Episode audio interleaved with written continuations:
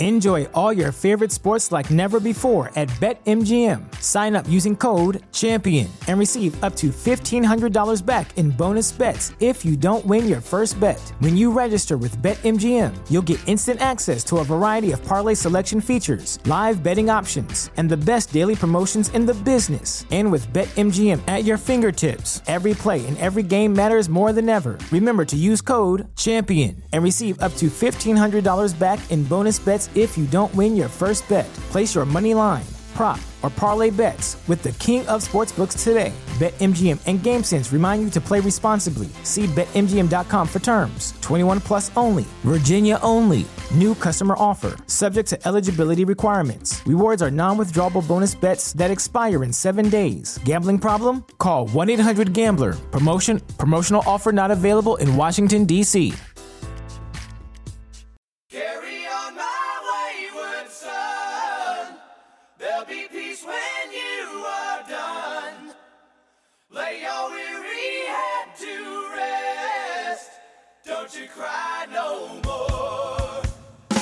Hello, and welcome to Spotlight, the official podcast of Grapple.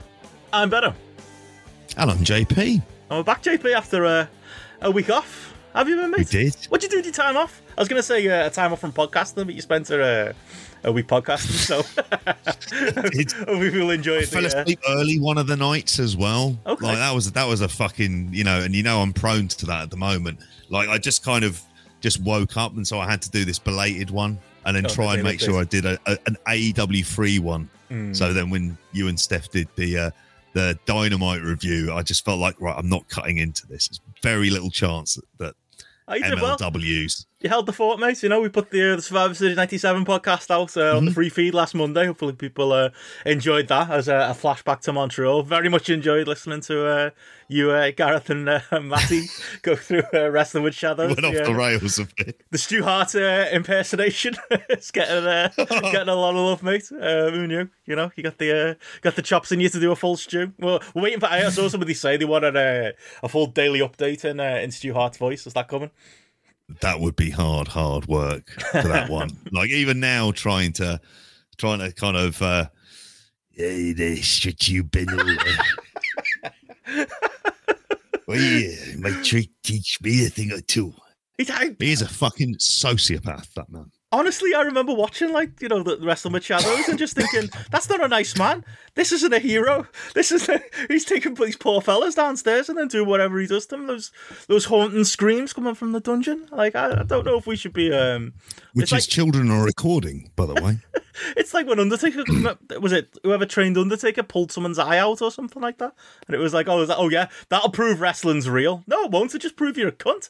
Like I don't get that. You know, it doesn't make a difference. What a logic.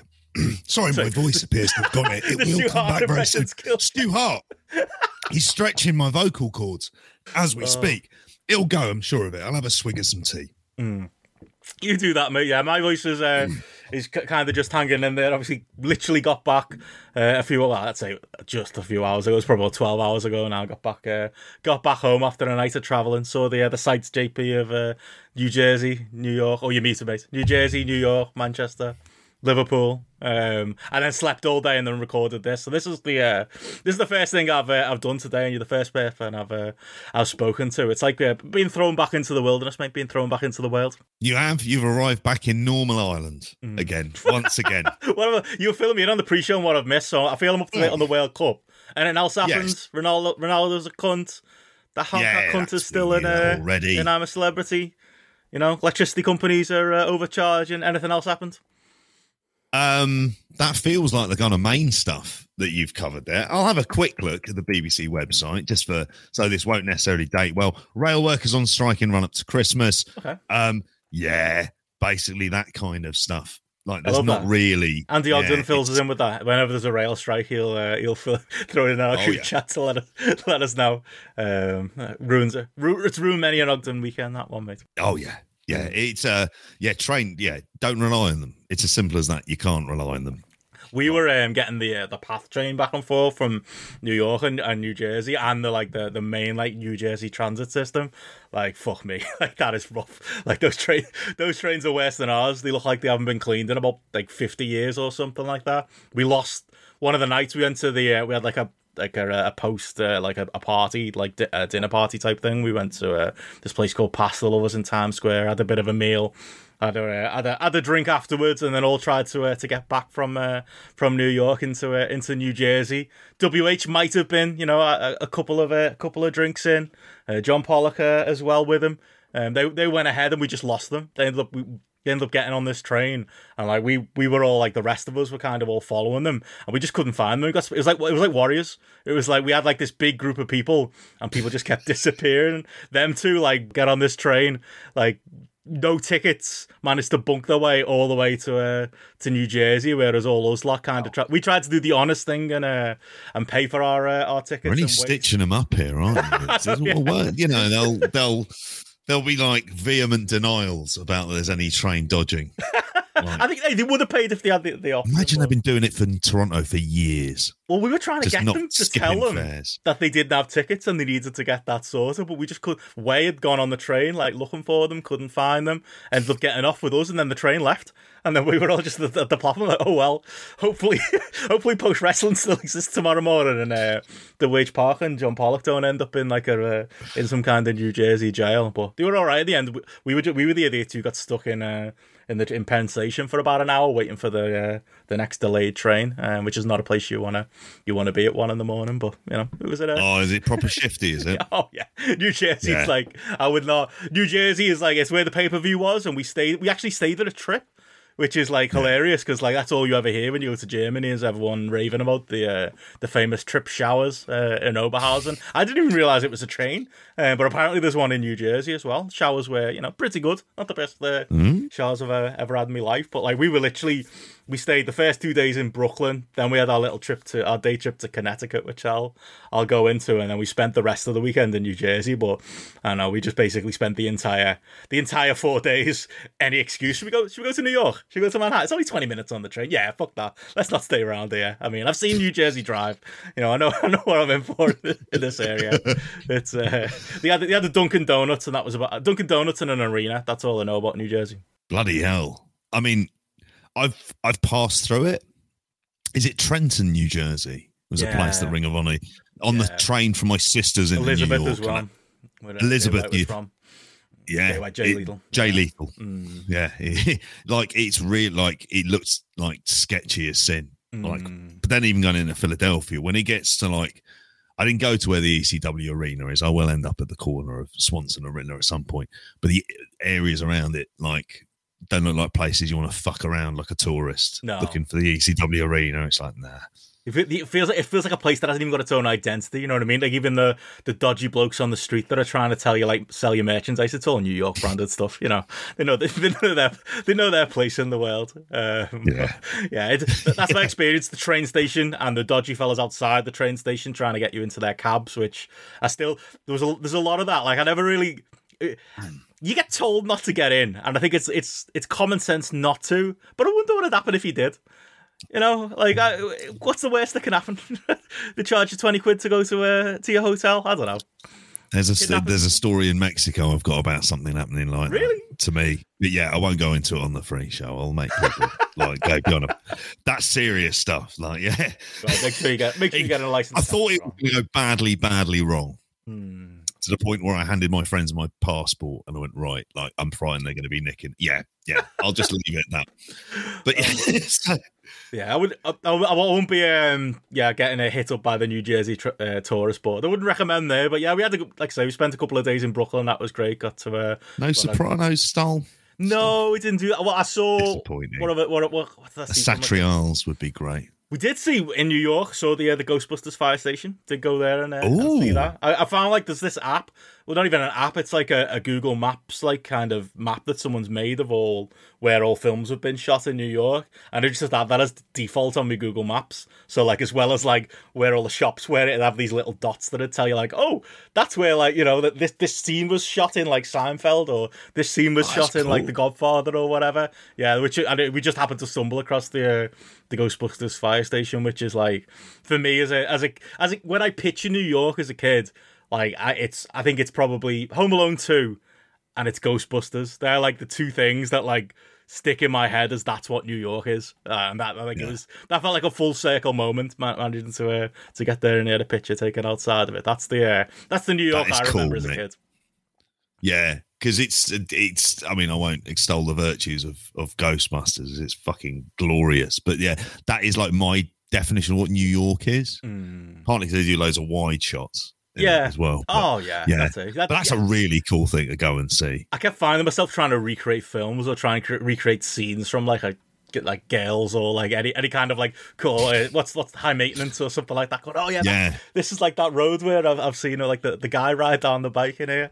Uh, so that was cool. Spent a lot of time in um where we stayed in uh, in Brooklyn was like Dumbo, which is uh, under the, the Manhattan Bridge around like kind of that area, which is uh, which is really cool as well. So got saw the, Biggie Memorial. Uh, I was very uh, very proud to do that. Even when we were in New York as well, saw some Benno history. JP got a picture outside the uh, the Manhattan Center. Got a picture Yeah. the New Yorker Hotel, where you know just just throwing it out there. You know, two thousand five, what seventeen years ago, a young man who was once there watching watching Joe Kobashi. It was great to uh, to Was come he? full circle. and then the, me and uh, me and John were having a good chat about like what were the uh, what wrestlers who who, uh, who would have saw on that show would have been working um, the AEW pay per view uh, the same th- that weekend. I think Claudio would be the main one. Claudio Bryan wasn't on the show. Joe. Obviously, um, one of the ones in there as far as uh, guys who'd, uh, who's worked both. That felt like a, a full circle moment. That's literally how long it's been. That was the last time I'd ever been to New York, like seven, 17 years ago. So you know, things have uh, have changed a little bit since then. Yeah, fucking hell. But it looked like, I mean, was it any different around there? Like the the New York? 'Cause I think Joe lived around there as well. If I Oh, I remember. forgot about that. Right, That's weird. Yeah. that's weird. Well, that's well. When I went, it would have been with the same crew Joe knew back in the day, like the whole like the Yeah. ROH uh, fans and stuff, like um, Oh, yeah. all those fan gatherings and robots. stuff. Yeah, it was bringing back memories of uh, of that being there, being there as well, being at the uh, the post anniversary um, stuff. Like say, we had that dinner at Pasta Lovers in Times Square, and then. And then after that, like it would, if you were like a post listener, it would have been a scene to see, like just wandering Times Square. This group of like John Pollock, Wai Ting, W.H. Park, Andrew Thompson, Braden, Davey, me, Steph, John Cena, like everyone. You know, uh, Jordan was there, like the whole kind of like post crew. Like if you were just a, an innocent podcast listener who didn't like realize the show was going on that week, I'd just like, what the fuck are all these doing here? um, that was that was a weird, weird experience to kind of uh, do that, have a couple of drinks and uh, and see the uh, the town with those lads. I will say, I said that on the pre-show. Braden and Davey, the center of the universe. Like the sh- special shout out to uh, to those lads, and uh, obviously stay tuned to their uh, their podcast feed because they've got a lot of uh, big stuff uh, coming going forward. But like they are like, if you want to know where where the good time is, it's somewhere in the vicinity of Braden and Davey. Whether that's at an AEW show when they're uh, raving to uh, to Jamie Hayter's uh, entrance music and uh, and scissoring when the acclaim come out to, to like just going out uh, on the city and stuff. Da- Davey knows his uh, knows his places. Davey's uh, the man to speak to if you want to know the uh, the cool places. Oh yeah, yeah. I can imagine like Davey's very much in his element around that. He's uh like I, I was incredibly jealous. I won't lie. Like Oh, it it was was so just cool. like it looked like a phenomenal time. the post show everyone- the post show itself like even there like we had you know um obviously um we had Brandon Thurston turned up got to Mm. chat to him for a little bit uh Rich Fan um your friend of mine um and Will Cooling's friend um showed up we had a good chat about uh, Arsenal thinks you're going to win the league JP he's uh, he's feeling uh, he's feeling Right. very confident All right, I might have to dampen that down, Rich. Cou- couple of midfielders and another wide man, and I think, all right, okay, this is interesting. He said that. Sorry. To be honest, he said that. That's exactly what he Yeah. said. You know, you just need a couple of couple of signs. I feel like this is it's going to be your Leicester this season, mate. Not as the you know, obviously you're a bit higher in the totem pole than Leicester. damning with they faint praise, No, it? genuinely, it's- why don't listen it. Um, but no, we, Haaland will turn up and crush us. This is how these things work. I try to think who else was at the uh, the post thing. There was, lo- there was loads of people I wasn't ex- even expecting to see. Uh, Obviously, a lot of the uh, Neil Flanagan? No, Neil. Did you hear about Neil? He, No. um, he had a mess up with. He's got it like you. He's got an Irish and a British passport, Yeah. and uh, something went wrong with his uh, with his visa being on one and not the other, and he got turned away. Um, luckily, he was like we did because we flew from Dublin for that reason. You do immigration on the Dublin side rather than flying all the way to New York and then getting turned away. Um, so Yeah. luckily that happened. But yeah, he got he uh, he couldn't get through, and uh, the, it was something that would have been easily fixable, but they just didn't get it fixed in time for his flight. Um, so yeah, he missed um, our show as well, didn't he? Um, poor Neil. Like that's, that's Oh. two. I know. I was good. He, he ended up manning the fort of posting uh, and running the uh, the website and stuff, and he actually uh, actually came through via uh, via video call um, while we were at uh, at Pasta Oh. Lovers. So that was fun. but yeah, like that's uh, I was really gutted for him. But no, he he wasn't there. Trying to Mike Murray and his uh, his two daughters were there, as I mentioned on the uh, on the pre-show. Scrump as well. Great to uh, to meet him of uh, of PWT's frame. Uh, Andrew Thompson um, got a he got his flowers uh, on stage with uh, with John and Wai and stuff. It was just. It was a big coincidence, to be honest, because we, me and Such Steph, a lovely bloke. well, me and Steph booked this Tryp, you know, to go to the pay per view, not knowing the post thing was going to be there. They all ended up, uh, most of the post crew were in our hotel as well. They, they were also staying in trip, so that worked out really well. And yeah, like I was saying to you before, it was just surreal being there and just like, you know, John and Wai are absolute, you know, heroes of mine as far as like podcasting goes and stuff. They weren't quite the first wrestling podcast I ever listened to, but they were probably the second. Um, and you know, just get just speaking to them, just in normal life in 3D. Like I know we we all video chat all the time, don't we? Like I've done their shows and like I've done stuff with Andrew, done stuff with you know WH, the other uh, big character, as far as uh, doing stuff with us as well. Like done loads of stuff with him, but like just them being there in 3D, where you can like touch them, you know what I mean? Like and, and have a proper chat to them and stuff was just absolutely surreal. And yeah they had the um, the afternoon of uh, the pay-per-view the, the post five year anniversary uh, live show um, which was giving me good memories of, uh, of our Leeds show. Davies the uh, the man who's done Yeah. trouble. He did that one and he uh, he did this one as well. But yeah just seeing John and Wai up there they did like a whole thing about like with it being the five year anniversary like they retold the story of building post and you know the day they got fired from uh, from the fight network. And they even showed up on the big screen like some back and forth. I, I think the audio of this is going to be going on their patreon feed so I won't give too much away but like a, a back and forth like email exchange with them where they were trying to come up with uh with some names some of which were uh, were better than others we've been in that situation jp Oh, yeah. um, but um, yeah, they, uh, that was, it was just a great peek behind the curtain. You know, they told some great stories about like what happened with Post and stuff, and obviously Braden and Davey with the uh, the support act as well, which was uh, which was great. They did like a, a live quiz as well, which I think will be uh, on the audio too, and made their uh, their big announcement. It was just yeah, it was unbelievable just to to get to be there. Went on stage at the end with the rest of the uh, the post luminaries in the audience as well. Felt like it was a big uh, the end of a big play. You know, we should have all taken a, a big bow, but you know, it was cool to get to get referenced and stuff. You know, John and Wai talking about you know BWE being one of the, the first shows to uh, to come over. So I was glad on behalf of you know Jamesy and Martin to be the one there to uh, to represent the uh, the good and uh, and obviously uh, Andy and uh, and Ollie in the past as well represent the uh, the good good ship BWE um, and be there uh, be there live um, and say the catchphrase. So you know, worked out well. yeah, you did, didn't you? Oh, it sounds amazing. I was incredibly jealous. I saw like uh, you know stuff from from the event as well, and I was just like kind of thinking, oh, it'd just be really cool to be there. And it just you know give me the happy memories of uh of Leeds uh, as well. It felt And, similar you to know, that. It did. It did feel a little bit like that. Yeah, you know, might well you maybe never know. we will do something like that again in future. If a com- someone runs, you know, at least in the UK, who can who can tell?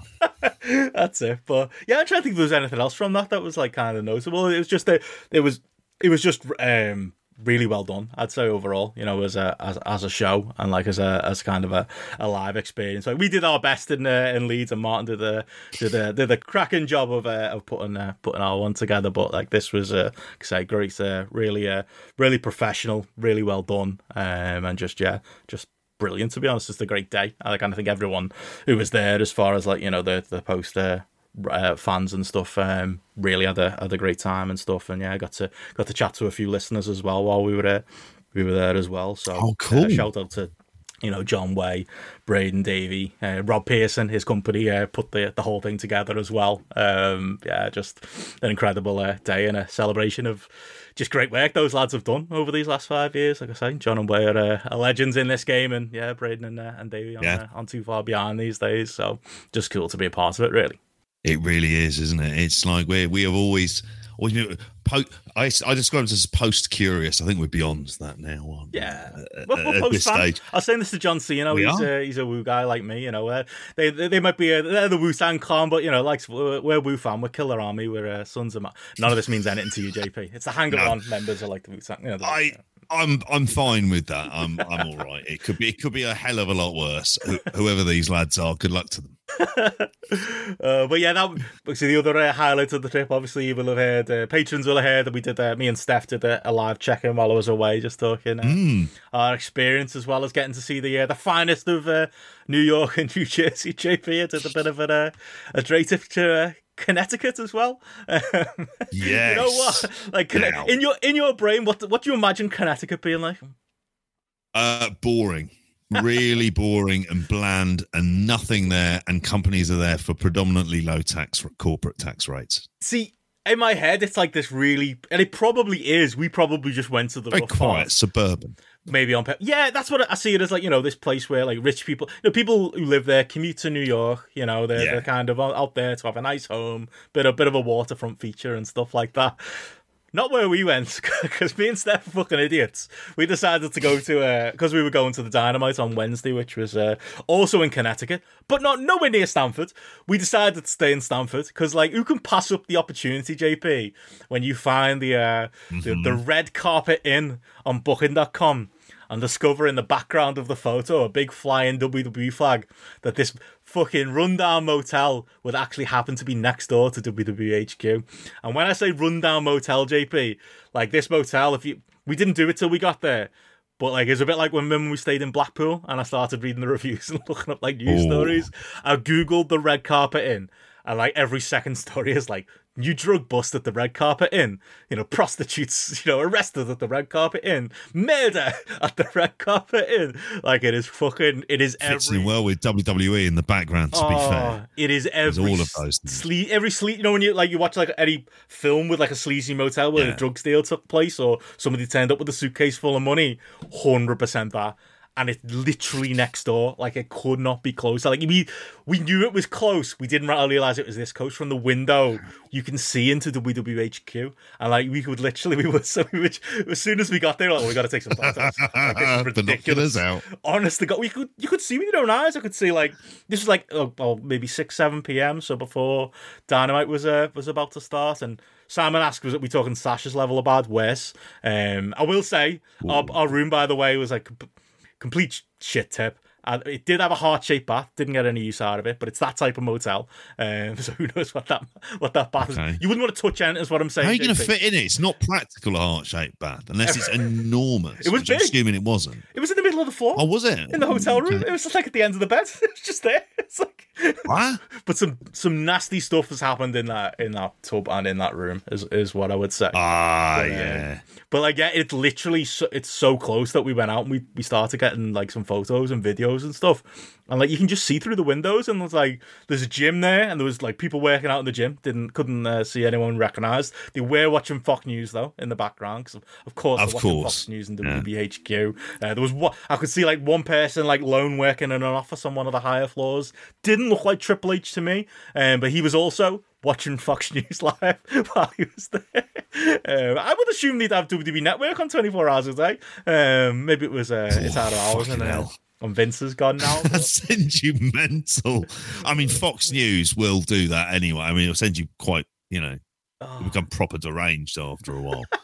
But was so wa- was that one bloke? I mean, I don't know. Did you have any bottles of piss at the ready or anything like that to like kind of do a proper storming? Like, Do, do people asked if we had the grapple tank to uh, to go through. No, we. You know what? They were actually quite welcome. grapple trike. Like I, I like like Andy says here in the chat, I am suspicious of the goings on in that motel. I reckon, you know, certain executives might have might have made use of that motel uh, at certain points in, uh, in history. Would shock me to know if uh, you know Johnny Ace was a frequent Or customer.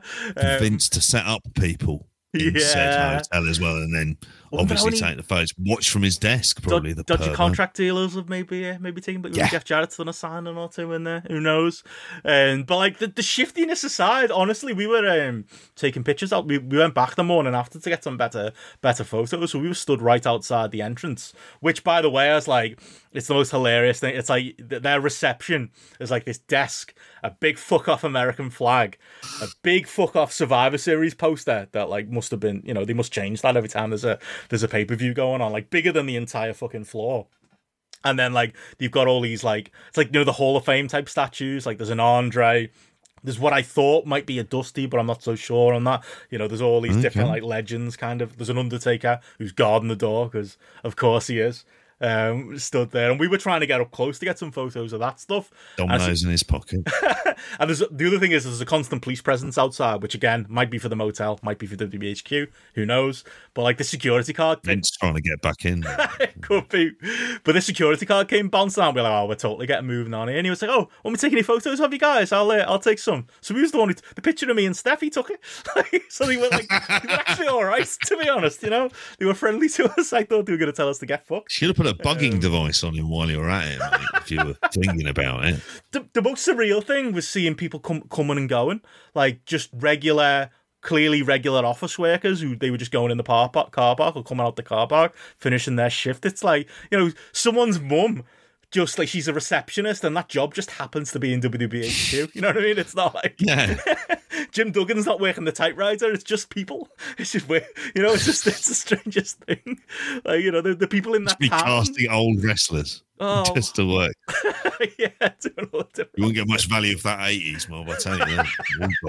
Um, I was asking, it seems to be that they're work, allowed to work normal hours Hmm. rather than at the whims of a fucking loon. no one there at eight o'clock. It was busier in the in the day Good. the day after, but yeah, it was uh, pretty Yeah. quiet. Maybe they, maybe they're doing work from home as well. Maybe uh, this new, you know, Triple H regime is uh, is allowing them to do that. But Do you reckon you got rid of that dinosaur fucking head? Oh, I No, wondered about that. Like I'd thought about that when Vince left. At some Was there point, any skips about the place?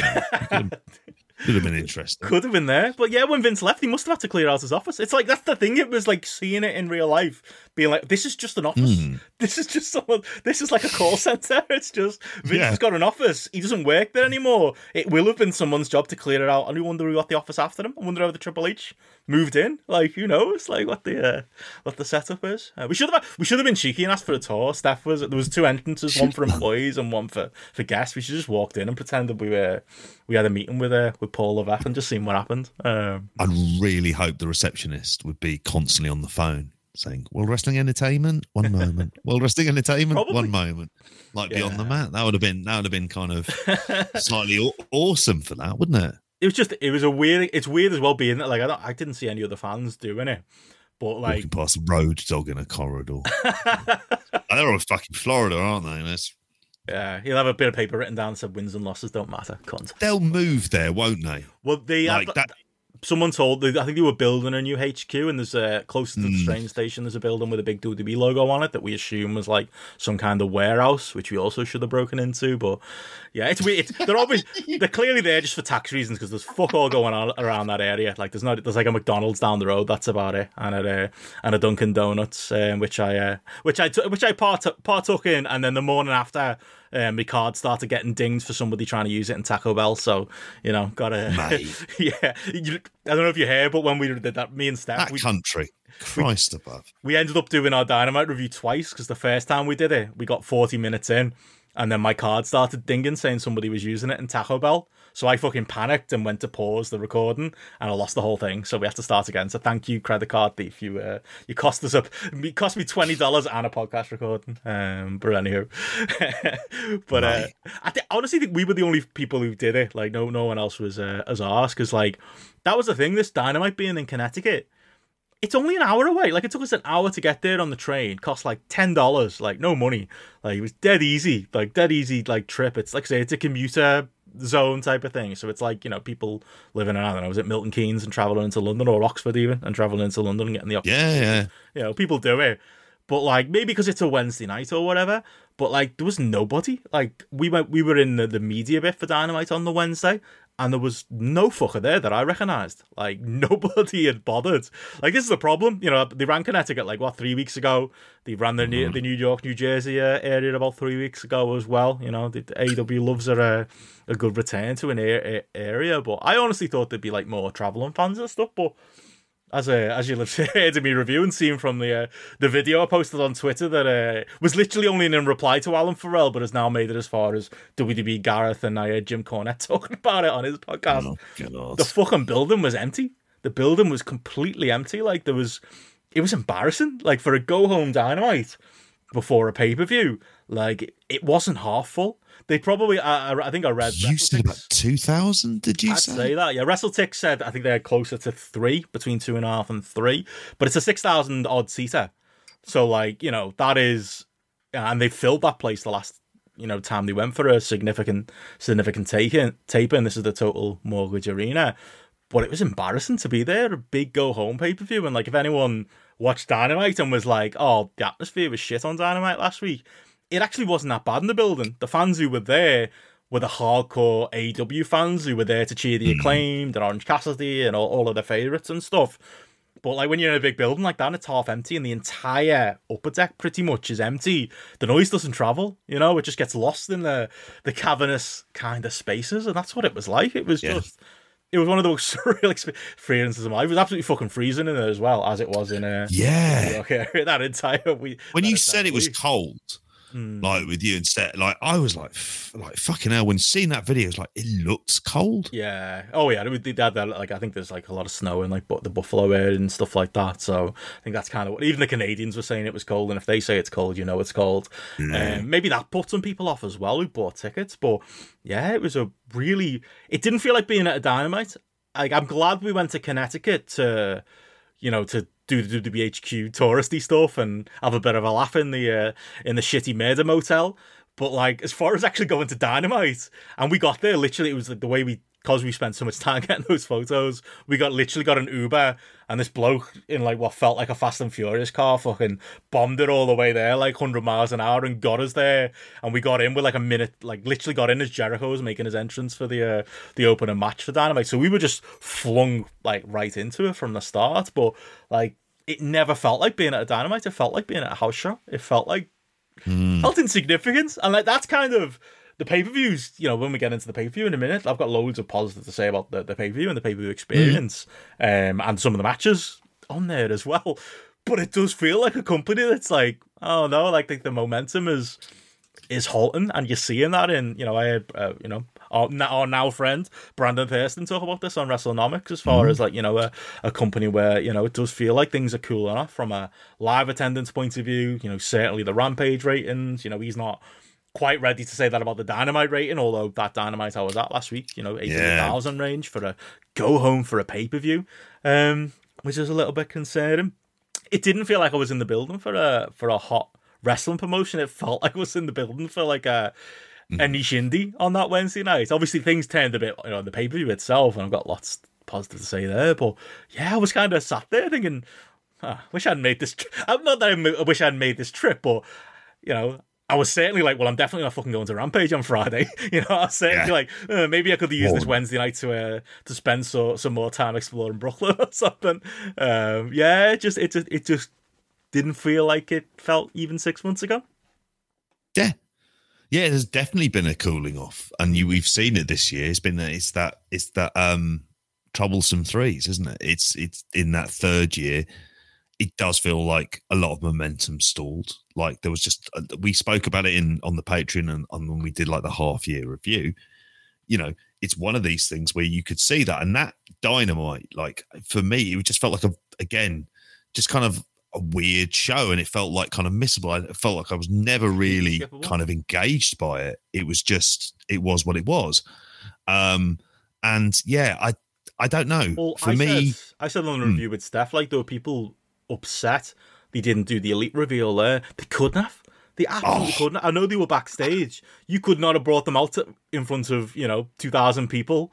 Like I've been to leg- legitimately been to Progress and Rev Pro shows with more people there than this show. Um, you know, you you couldn't have done that. Like they couldn't have done anything significant like that. You know, the MJF. You know, we're not, definitely not reviewing Dynamite. We'll get right to the pay per view in a second. But like the MJF Moxley kind of go home segment, even that felt like it died to death because Moxley was off his game for one, um, and two, it did. You know, watched we watched some of the show back on TV when we got home. It did feel like it was taking place in front of a in front of silence. It just Hmm. felt non-essential, and it's not just not the ideal going into like your big uh, your big pay per view, is it? Yeah. Although, like we mentioned about things on the downturn, like they'd probably look at it, what is it, estimated 140,000 buys for the pay per view, a $1 million house, which I'm assuming the atmosphere was complete 180 degrees from what you experienced at Dynamite. this was the difference, yeah. And you got to say that, you know, they I think year on year, I think you know, I think the growth period has definitely you know stopped. But yeah, you know, they put they put prices up for these shows, so you know they're going to be making uh they're going to be doing those of those million houses while they can they can keep this consistent. But yeah, it was night and day. Like I, said, I wasn't gutted about missing Rampage. That felt like felt a lot of people I spoke to, not including you know was with our media tickets. A lot of people had tickets for Rampage because they bought the combo tickets for Rampage and the pay per view. So Rampage looked completely you know half empty as well because I think a lot of people bought the ticket but then just didn't bother going um to Rampage. But like yeah, the, the pay per view was definitely it was definitely night and day. Like even from like like I say, the dynamite I've been questioning why we were there. You know, even from a point of like merch and stuff, I'm always moaning about like the merch situation at AEW. That feels like you're in an indie. They never have you know t-shirts for most of you know your favorite wrestlers. You know you never see like a, a singles jon moxley or chris jericho t-shirt or whatever. Or you really do. And instead you see a lot of you know aew tour kind of merch and stuff and pay-per-view t-shirts. And it's just a, it's a pretty amateur hour setup really. They did have mm. a lot of acclaim stuff. So fair play for that and you did see a lot of that, that was a big takeaway from dynamite. They were uh, especially over with the hardcore aew audience. Um but yeah like difference between that and the pay per view was that the pay per view they did have more stuff like that, and they had put you know a bit obviously with it being the uh, the bigger arena, a bit more effort into the production. I saw Alan Farrell say it sounded the, the show even sounded better on the pay per view. It felt like they'd they'd done a better job of uh, of miking that much Yeah. busier crowd when it got to the pay per view. But yeah, the the pay per views it's pay per view itself like AEW in general, isn't it? No matter how down we're going to be on the build to these things, um, how much we're going to be like, "Uh, not sure about the booking week to week, or like I say, that MJF Moxley segment, not particularly hot on that going into the pay per view. When it comes to the pay per views themselves, it's still AEW. They've still got the best wrestlers in the world in the company. For better or worse, they're probably still going to deliver, aren't they? Yeah, they are. And I think as the general thoughts of like, I, I, it's again, you're coming in with low expectations because we're disappointed in the build, which then means that the it's kind of a show where you know you're not going in hot, and then by the end of it, you're kind of you're pleasantly surprised. It's probably where I am. Mm. I didn't think. Again, with a lot of AEW shows, sometimes it's that absolutely killer, killer match. Now, you would might have different opinions from obviously being being there live as well and seeing it, where that was my overall thought. Is like there was there was some good stuff. It was like a good solid pay per view, more than anything else, in front of like a a, a hot crowd. So the stuff that needed to work, I thought, for the most well, with one kind of like I think notable exception, like worked, like like for some of the stuff there. But then it, it's my issues with like the card and stuff which comes into place. The idea of a four way the idea of a three way you know those kind of things I'll come onto it. The fucking frankly odd Saraya build and then the match itself and the rest of it. But yeah. that's that's like kind of it, it in a, like you say it's it's in a nutshell where it's like they've got some of the best wrestlers in the world. So you can't help but feel there's a couple of matches that are on there that are that are always going to be good. And you're kind of hoping that the mid card doesn't shit the bed really.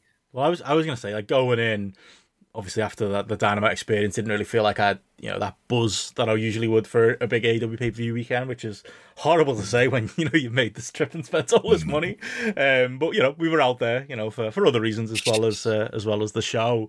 But I think I definitely felt it on the night. You know we we had a couple of the beers with the with the lads outside at a at a cool little uh, cool little pub. Had some good IPAs and some good buffalo wings and stuff. Got me like right in the Good mood. We were right near our, our hotel as well, which was uh, nice. It's always nice to know your hotel's just down the road. You can nip home, use the toilet or whatever before you uh, you go to the venue and whatever, and get there. And then we we got it. We got in, and like it was. It took me a while to get to get in there, and it was you know, busy, a lot of chanting, a lot of like the hard hardcore AEW fans. The atmosphere was, you know, was great. I kind of walked in in the middle um, of the uh, the pre-show. wasn't going to be missing. Having missed Rampage, I wasn't going to be missing uh, Eddie Kingston and, uh, and Jun Akiyama for uh, for anybody. But once I got in there, the one thing I will say is, while it was close to a sellout, you know.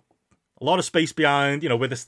I think you can be creative, can't you, for AWWB? Like, if you're not selling enough tickets, just move the stage closer to the ring, and then the empty seats behind the stage don't count. there was a lot of them. Um, that set up stuff, but there were a lot. You know, there was a lot of like we. I moved seats three times during the show because there were not like you know thousands of empty seats, but there were definitely hundreds, and there were definitely better seats than I had. You know, was that that I'd bought on it on StubHub on the day, and I know. Davey and Braden um, had, and they they kind of moved down and found a little area where we could.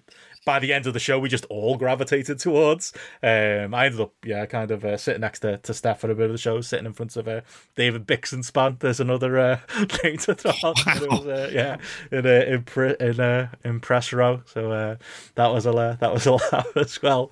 Um, but yeah, we, we could just move at will, really, you know, and no one was really stopping you because yeah there was no uh, there was no uh, real re- reason to so yeah it was um I say it was busy but not a full sellout I would say but definitely a a very very a good atmosphere and like I say I, I felt like a definitely a like a professional pay per view um, setup. Oh, we were next Yeah. to um, Nick Hausman as well. That was the other one. That was uh, that was interesting. right. Being next to the the man. Was he on the blower Colt Cabana again? Can't keep them two apart, can you? he had a couple of things to say about that, which I, I won't say. Uh, um, but yeah, um, that was weird. I don't know Colt Cabana. Big wink. Of course. Uh, but yeah, like I say, once I got settled um, in my place, Mm-hmm. um, you know, we got, got to sit down and watch the show. I mean, did you have any uh, strong thoughts on the uh, on the pre-show? Anything uh, anything stand out for you? Like I only really Well- saw the uh, the last match, um, but uh, go for it. Yeah, like, like on there. I mean, I felt the like because I've not been into the number one contender tournament thing, the Ricky Starks Brian Cage Weird. Match. what's going on with that. Like, why, Just wasn't it supposed to pay off at the pay per view? That that did get announced, didn't it? I'm glad it yeah, wasn't. and the then end. they announced it it because it would have been just completely lost in the shuffle. And you admire the attempt of going. I mean, it looks likely that Ricky Starks would win. It just feels like because of MJF being champion. So it just feels like the kind of obvious direction to go, and you can have a couple of good promos and the build up to it as well. The you know, and then that's a real test for Ricky Starks. But unlike Brian Cage is, you know, he's incredibly inconsistent, isn't he? Like in in in that in a way, roster he, that's so packed. yeah. Why Brian Cage? We could. I mean, uh, okay, He can have good matches like the ones against Wardlow, and he's a sight. Fine, but- isn't he? But, but, why is he all of a sudden one of Tony's favorite toys? okay, don't get it. Like, what's changed? I don't know if there's like, is there element of are we going to see contracts kind of running out and stuff like that? They're always the kind of thoughts I have when they start going back to certain people. But then he signed AR Fox for Christ's sakes. Just like, of course, you you needed him desperately. and who else did they sign? They signed someone else, didn't they, as well? Uh, no, no, it was Bandido. Bandido there was recently. Uh, oh, Takeshita. Takeshita. Yeah, of course. Like there's, you know, Who did we use there's him time and space. Did he really sad? anyway, he's great. I'm not going to play. He's aren't great. He's, But- AR Fox is great too. I've got to got to say, you know, he's one of he's been, you know, of the like the post ROH indie era. I've always liked him. But a bit of Dante Fox on Lucha Underground. You know, Oh yeah. God, he It's not saying he's not good. That he was getting this Yeah. contract, but you know, good for him. You don't if Ring of Honor was its own thing, I could kind of understand it. And even then I'd be like, okay, but he's been around a long time. I mean, so going back to the pre-show for the other stuff, like the best friends versus the factory is the kind of match that should be on a pre-show because it feels like the live crowd would like it. You get the kind of easy kind of pops and stuff with Orange Cassidy. You miss nothing on that. They had a serious Danhausen, which was a worrying thing because he came in and started doing moves. This is when. I this is when I got into the building and was like messing around. with Mm. I didn't understand what was going on there. So he's like the mystery man, and it was that. Yeah. it was the mystery man. It was Danhausen. It was always going to be him. but he turned up later on and he felt a lot more serious as he kind of He was using the did spike. clotheslines and slams and yeah, and using the spike and the rest of it.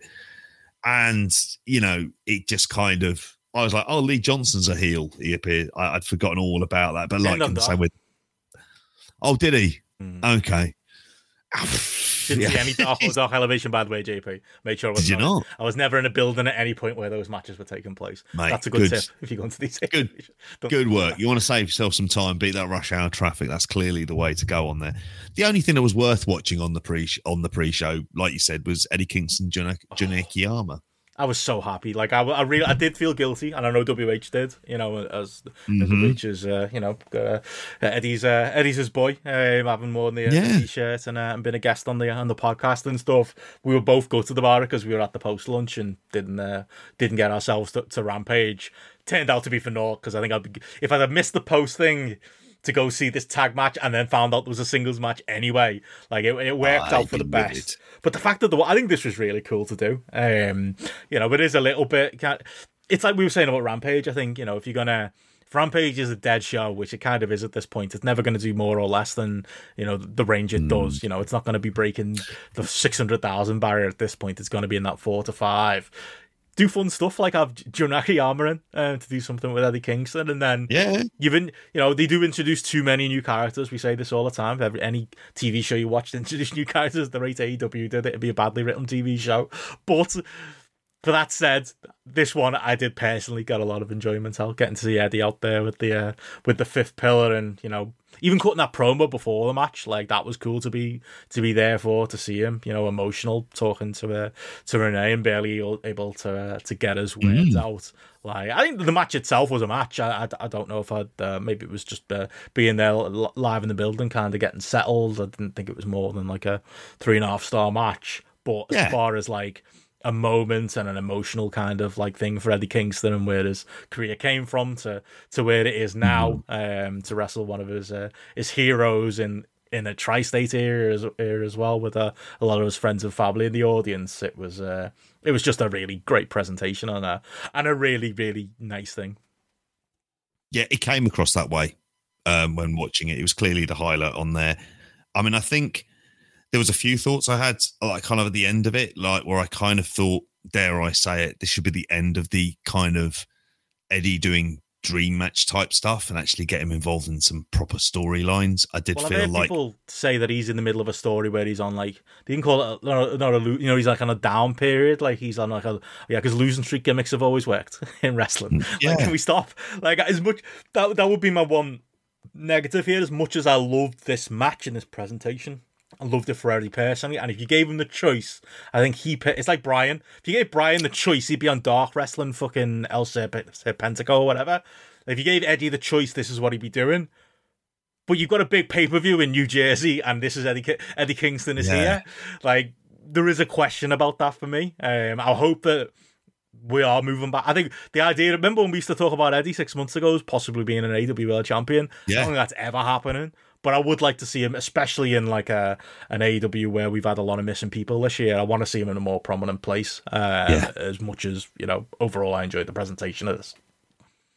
I always think he's he offers something different in a business where a lot of people resemble other people. That's and that has to be said in terms of I, I the way I've always viewed him is he's a method actor Yeah. who you're hoping kind of gets the big break, and with that there comes like the kind of various kind of baggage that can come along with them. But I think he's absolutely worth it.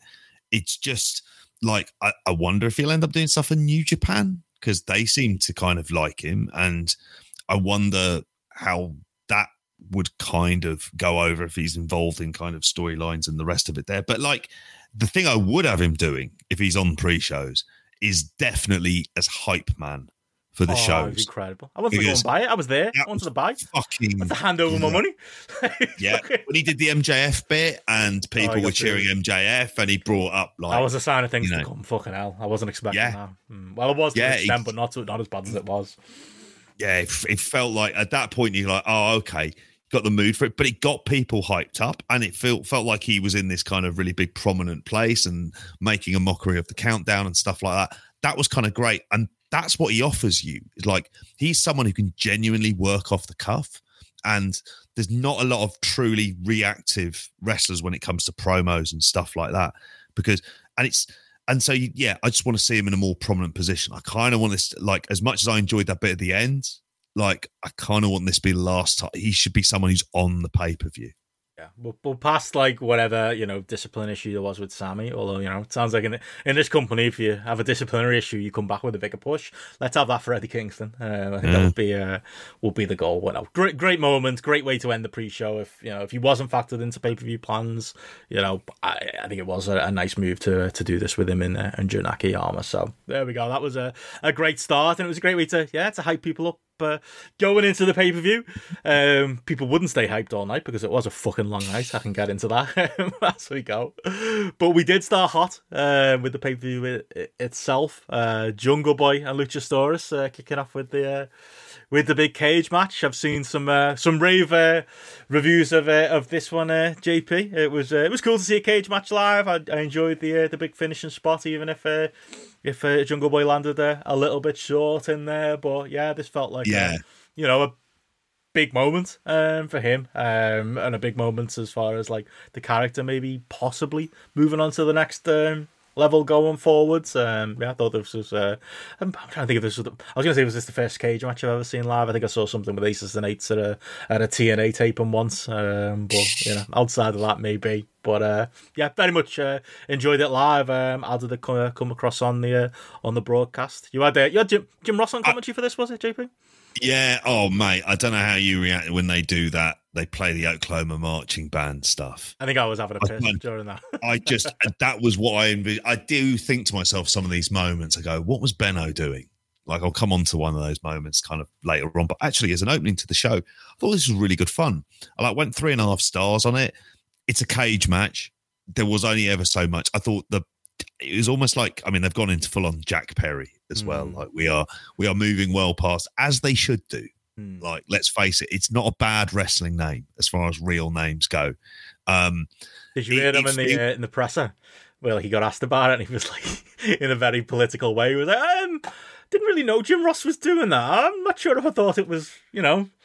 The best at well, I'm not. I'm not going to tell Jim Ross what to do, but it was just that you could No. tell, because because there should have been this big unveiling moment, maybe not to be like, oh, he's Luke Perry's son. We all knew that anyway. I'm not But, Jungle like, Boy, and I'm not a boy Yeah. anymore. I'm Jack Perry. Yeah, Jim Ross pissed all over that, didn't he? Like, let's not let's not retcon this and say Jim Ross was right after all. No, he wasn't. He was he was completely unprepared. It was like calling Kane Glenn Jacobs, you know, in all his matches, you know. Or, hmm. Oh, there, there he goes, Dwayne Johnson. There he goes, Steve Williams. You know, it's like, come on. I know it's his real name, but like, you fucking god.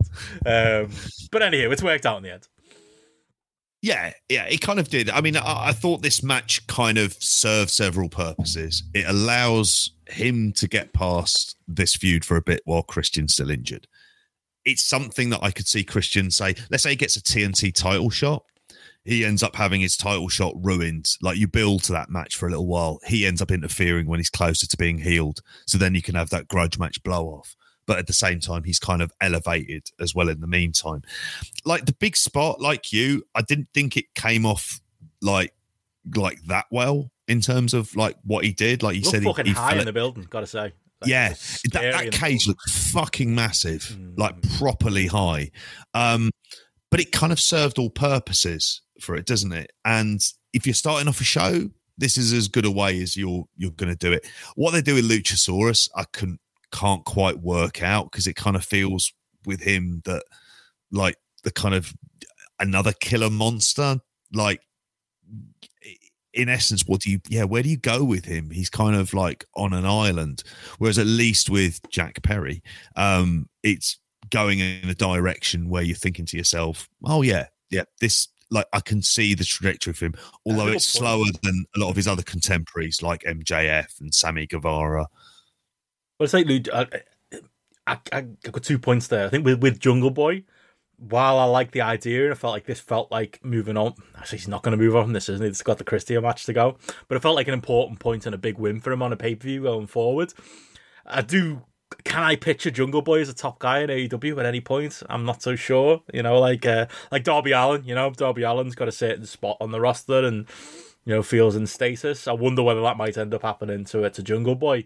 You're right on Luchasaurus though. Like as a heel and a vehicle for this story, cool. Like are the legs in him is like this heel monster going forward outside of this universe and, and this story. Unmasked. Yeah, That's the only real direction, then, haven't you? Yeah, I don't know. Maybe he'll turn back babyface again. But all in all, I thought it was a a great, uh, great little opener, and yeah, I thought that the show started off hot and carried on. Tony Khan card structure. Who can fucking predict it at this point? Um, we go into the second match on the card. That's a betting game in and of itself, isn't it? Oh, Honest to God, I, and it has knock-on effects for the rest of the show. I've got things to say about that, but I didn't feel ready for this. The Elite and Death Triangle.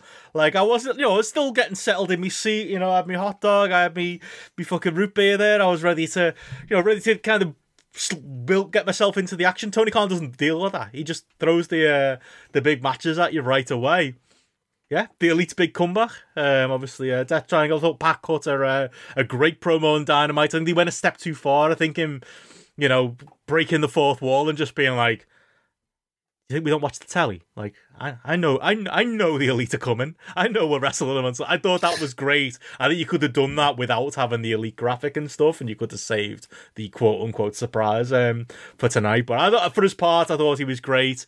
Uh, I'm not sure the news coming out of this how much I'm uh, I'm into the, the best of seven idea, but be Oh, but being there live for the elite coming back was was a moment. Like it was like because I was at this point in the night, I was still in my assigned seat, so I was like right next to the um the entranceway, and like I could see when the lights went out.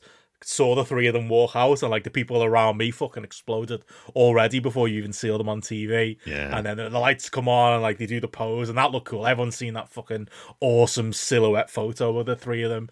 Like that was incredible these are major stars to this audience. Like, there's no, I think anyone ever had any doubt about it, but you know they are, and being there live in that building and and, hearing like the the crowd reaction for them, like. These these were fucking heroes coming home. You know, I'm a, I've got my thoughts on the song. I think it worked as a one off. I hope it's not theirs going forward because I'm not sure it 100 percent fits their their act. Uh, the uh, "Come on My Way" with some like Kansas, but it's a it's a banger. The crowd were uh, were singing along to it, so it uh, it worked at, uh, in that regard. And yeah, it was just unbelievable to, to to get to see like that reaction, get to see them uh, come out. We still don't know, you know, in storyline where they've been or why. But if you just watch on the on-screen TV, you might be scratching your head. But I think everyone in that building knew the uh, the real story, and uh, yeah, some of that uh, came out in uh, in some of the Yeah. chat, JP, it did. which they made Um, sure to show on being the elite, by the way. Fucking Oh yeah, The they did. They turned the music off deliberately for that. And these lads. They're supposed to be in charge. Dynamite's in, I know, and they're playing, and they're back in their roles You could as you- EVPs as well. which is insane. Like they should not have those jobs. Like I'm not saying this is a Ben CM Punk fanboy, but once you're getting into fights backstage, and like you, I just think, and they don't do. There's no indication that they're any good at these jobs anyway. I really think this was the time for them to step down from that. Um, but yeah, like, like I say, showing it and being the elite, Chicago's going to be interesting on Wednesday because I, I can say from being there live, there were more than a few times people tried to get CM Punk chants going. If I was braver, I might have joined in, but I let I kind of let, let other people because there were literally other people would stand up and be like, "Shut the fuck up!" Like there would be people in the crowd, like Yeah. policing the rest of the crowd, trying to get CM Punk chants going. That's not Um, good. No, but the fuck CM Punk chants were, you know, bloke next to me was doing it. Lots, a lot of the it wasn't all the arena, but a lot of the arena were getting in on that. Like I say, the uh, the one that before even being the elite came out, I wasn't sure if the camera caught this, but you know, the young bucks were kind of playing it up, which I think everyone knew. But they like gave each other like a little fist bump, like yeah, there we go, they're on our side type of thing. As the as it was go that to be honest, I kind of laughed at that. I thought that was you know fair enough, lads. You know, he has a made your life a, a nightmare for a couple of months, but yeah, um, this won't be the last of this story, I suppose, is the uh, is the thing as far as the uh, the No. chanting goes and which side the AEW hardcores are on. But at least felt like the uh, the traveling pay per view crowd have uh, have picked their side. I wonder if this best of seven series is enough of a buffer to, Hmm. until perhaps the settlement with Punk happens, and then they feel like they'll start making reference to it on TV because then they'll be able to be involved in stuff that is pretty much not just like a traveling trios match. Um, like you, as soon as I heard about the best of seven stuff, I was like, "What?" I was like, oh, because as a match, I initially went three point seven five, and then I watched it again, and I went, ah, "Actually, this is." this is kind of what the trios title is there for. It it fulfills that kind of need for it, and it's a hell of a lot of fun. And it when it goes mental, it just goes absolutely berserk. I mean, I think the idea of Nick um, Jackson um, doing the um, Hurricanrana off the top rope onto Phoenix as he goes on everybody else, landing on his back with a big fucking smile on his face, is something that kind of sticks with you in that. and I have to, sorry, go on. I don't know. I was gonna say I'm not. Look, I'm not Jamesy. I'm not like. I'm not one of these But we've people. seen this before. Well, I'm not one of these. I, if anything, this type of match is designed for me. I enjoy a good spot fest because that's, you know, in a lot of ways what these matches are. If maybe a an elevated version of that, you know, it's not exactly Special K landed on the heads. It's the highest possible level of that type of match. Um, it was weird being there live for this because, like, anyone who says like, "Oh, this isn't real wrestling," this is you know whatever game's gone. I understand it to an extent, and there was actually part of me sat there watching it going, "This is one of the fakest looking matches I've ever seen."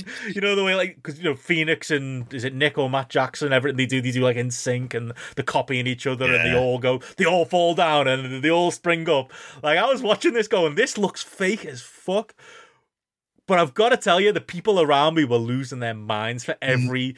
The more convoluted and rehearsed a spot looked, the more people reacted to it. It was my life experience being there. Yeah. People love this shit. It's you know, it's you know, I- video game, you know, Hollywood film type of staging of, of spots. But Yeah. It does work for this audience. Like I say, I was I was sat there feeling a little bit Jamesy and feeling a little bit like that that kind of going going, oh, these kids today don't know how to don't know how to work, and that's coming from me. Um, you know, I bet Gareth would have maybe a, a similar take on it as well if he was he was sat there live. But I also you can't argue what's in front of you, which is a live crowd losing their minds, and for a lot of people, you know, this would have been their match of the night. Uh, it wasn't for me, but it would have been. And you look at the, you know, the, the grapple ratings, you know, high for this one. It's, Yeah. it is what it is. Um, but yeah, sorry, you were gonna say. So you went three point five originally, and you rewatched it. 3.75 and I went up to four. Hmm. is what I did because I actually went, no, this is of this type. This is like a very good match. I wondered just while you were describing that it kind of is like the Marvel films of um of wrestling matches, this kind of style. Ultimately, it's all kind of artifice, isn't it? It's like on on the face of it. It's not the kind of thing you're watching for kind of like depth and stuff. The only time it's really had that kind of depth and meaning would be like, and, and this is awful. I'm not saying Marvel films can't have depth. I'm kind of thinking of the recent films in particular, like which for a lot of them have felt quite disappointing for me.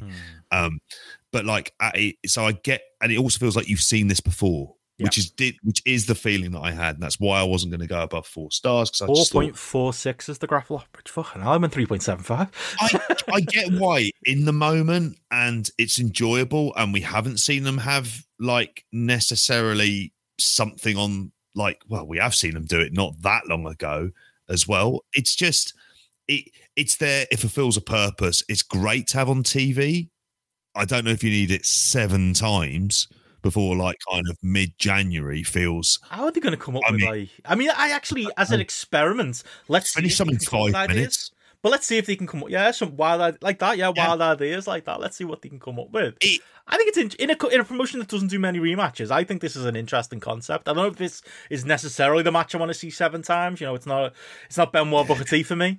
But like, I, I'd be interested. But say with the wrestlers in there, who you know, for any criticism you can give at the match, you know, there's six of the better wrestlers in the world, maybe Pentagon aside. Like, you know, they're all fucking top level guys, aren't they? They're gonna come up with Yeah. stuff. You know, I always think I felt feel like like watching the match as well because you can see like Fenix. The young, the young bucks, and you know Kenny have got all these wacky ideas. Pentagon, you know, goes through the motions and does the spots and whatever. I always wonder, is Pac, you know, when, the, when they're planning these matches, is he just like, fine, like all right, as long as I don't have to do. He's like, as long as I don't have to do it, Well- I'll just hang out on the outside while you do, you guys do your nonsense, and I'll just jump in at the end. Um, he'll come up with some I mean- grounding stuff for this stuff, you know, as well. You know, we all got their benefits. That is true. I will say, and at the time, like I was bewildered at the finish.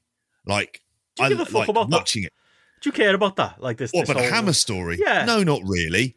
Um it was more the shock on the fans' faces, Yeah. to be honest with you. It was like, oh fucking hell. And I thought I wouldn't have predicted that. you know, it would have been one of these things where like, I just assumed that they would end up winning. But it is it, it it's kind of good booking. I don't think necessarily the elite lose anything. It it plays into this best of seven series, which obviously wasn't a thing. If they said it was a best of seven series before, and have thought, well, they might lose it because that's kind of natural. That is a story that you always want to start. If you want to start with an underdog coming from behind to win It would have story, don't you? as much as I don't care about these belts, and like I said, I don't care about this mm. hammer stuff. It would have hurt the the the, the belts. It would have hurt Pac and the Lucha Brothers to just be like, okay, now you're not champion anymore. It's like Moxley in it. You know, they, they made that mistake. Yeah. Moxley and Punk. You know, as soon as Punk, you know, comes back, you know.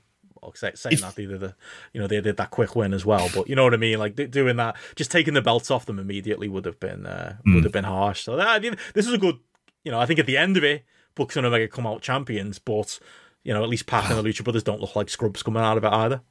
Yeah, and I also think as well that you're hoping that it pr- uh, really to get Pac out of Death Triangle.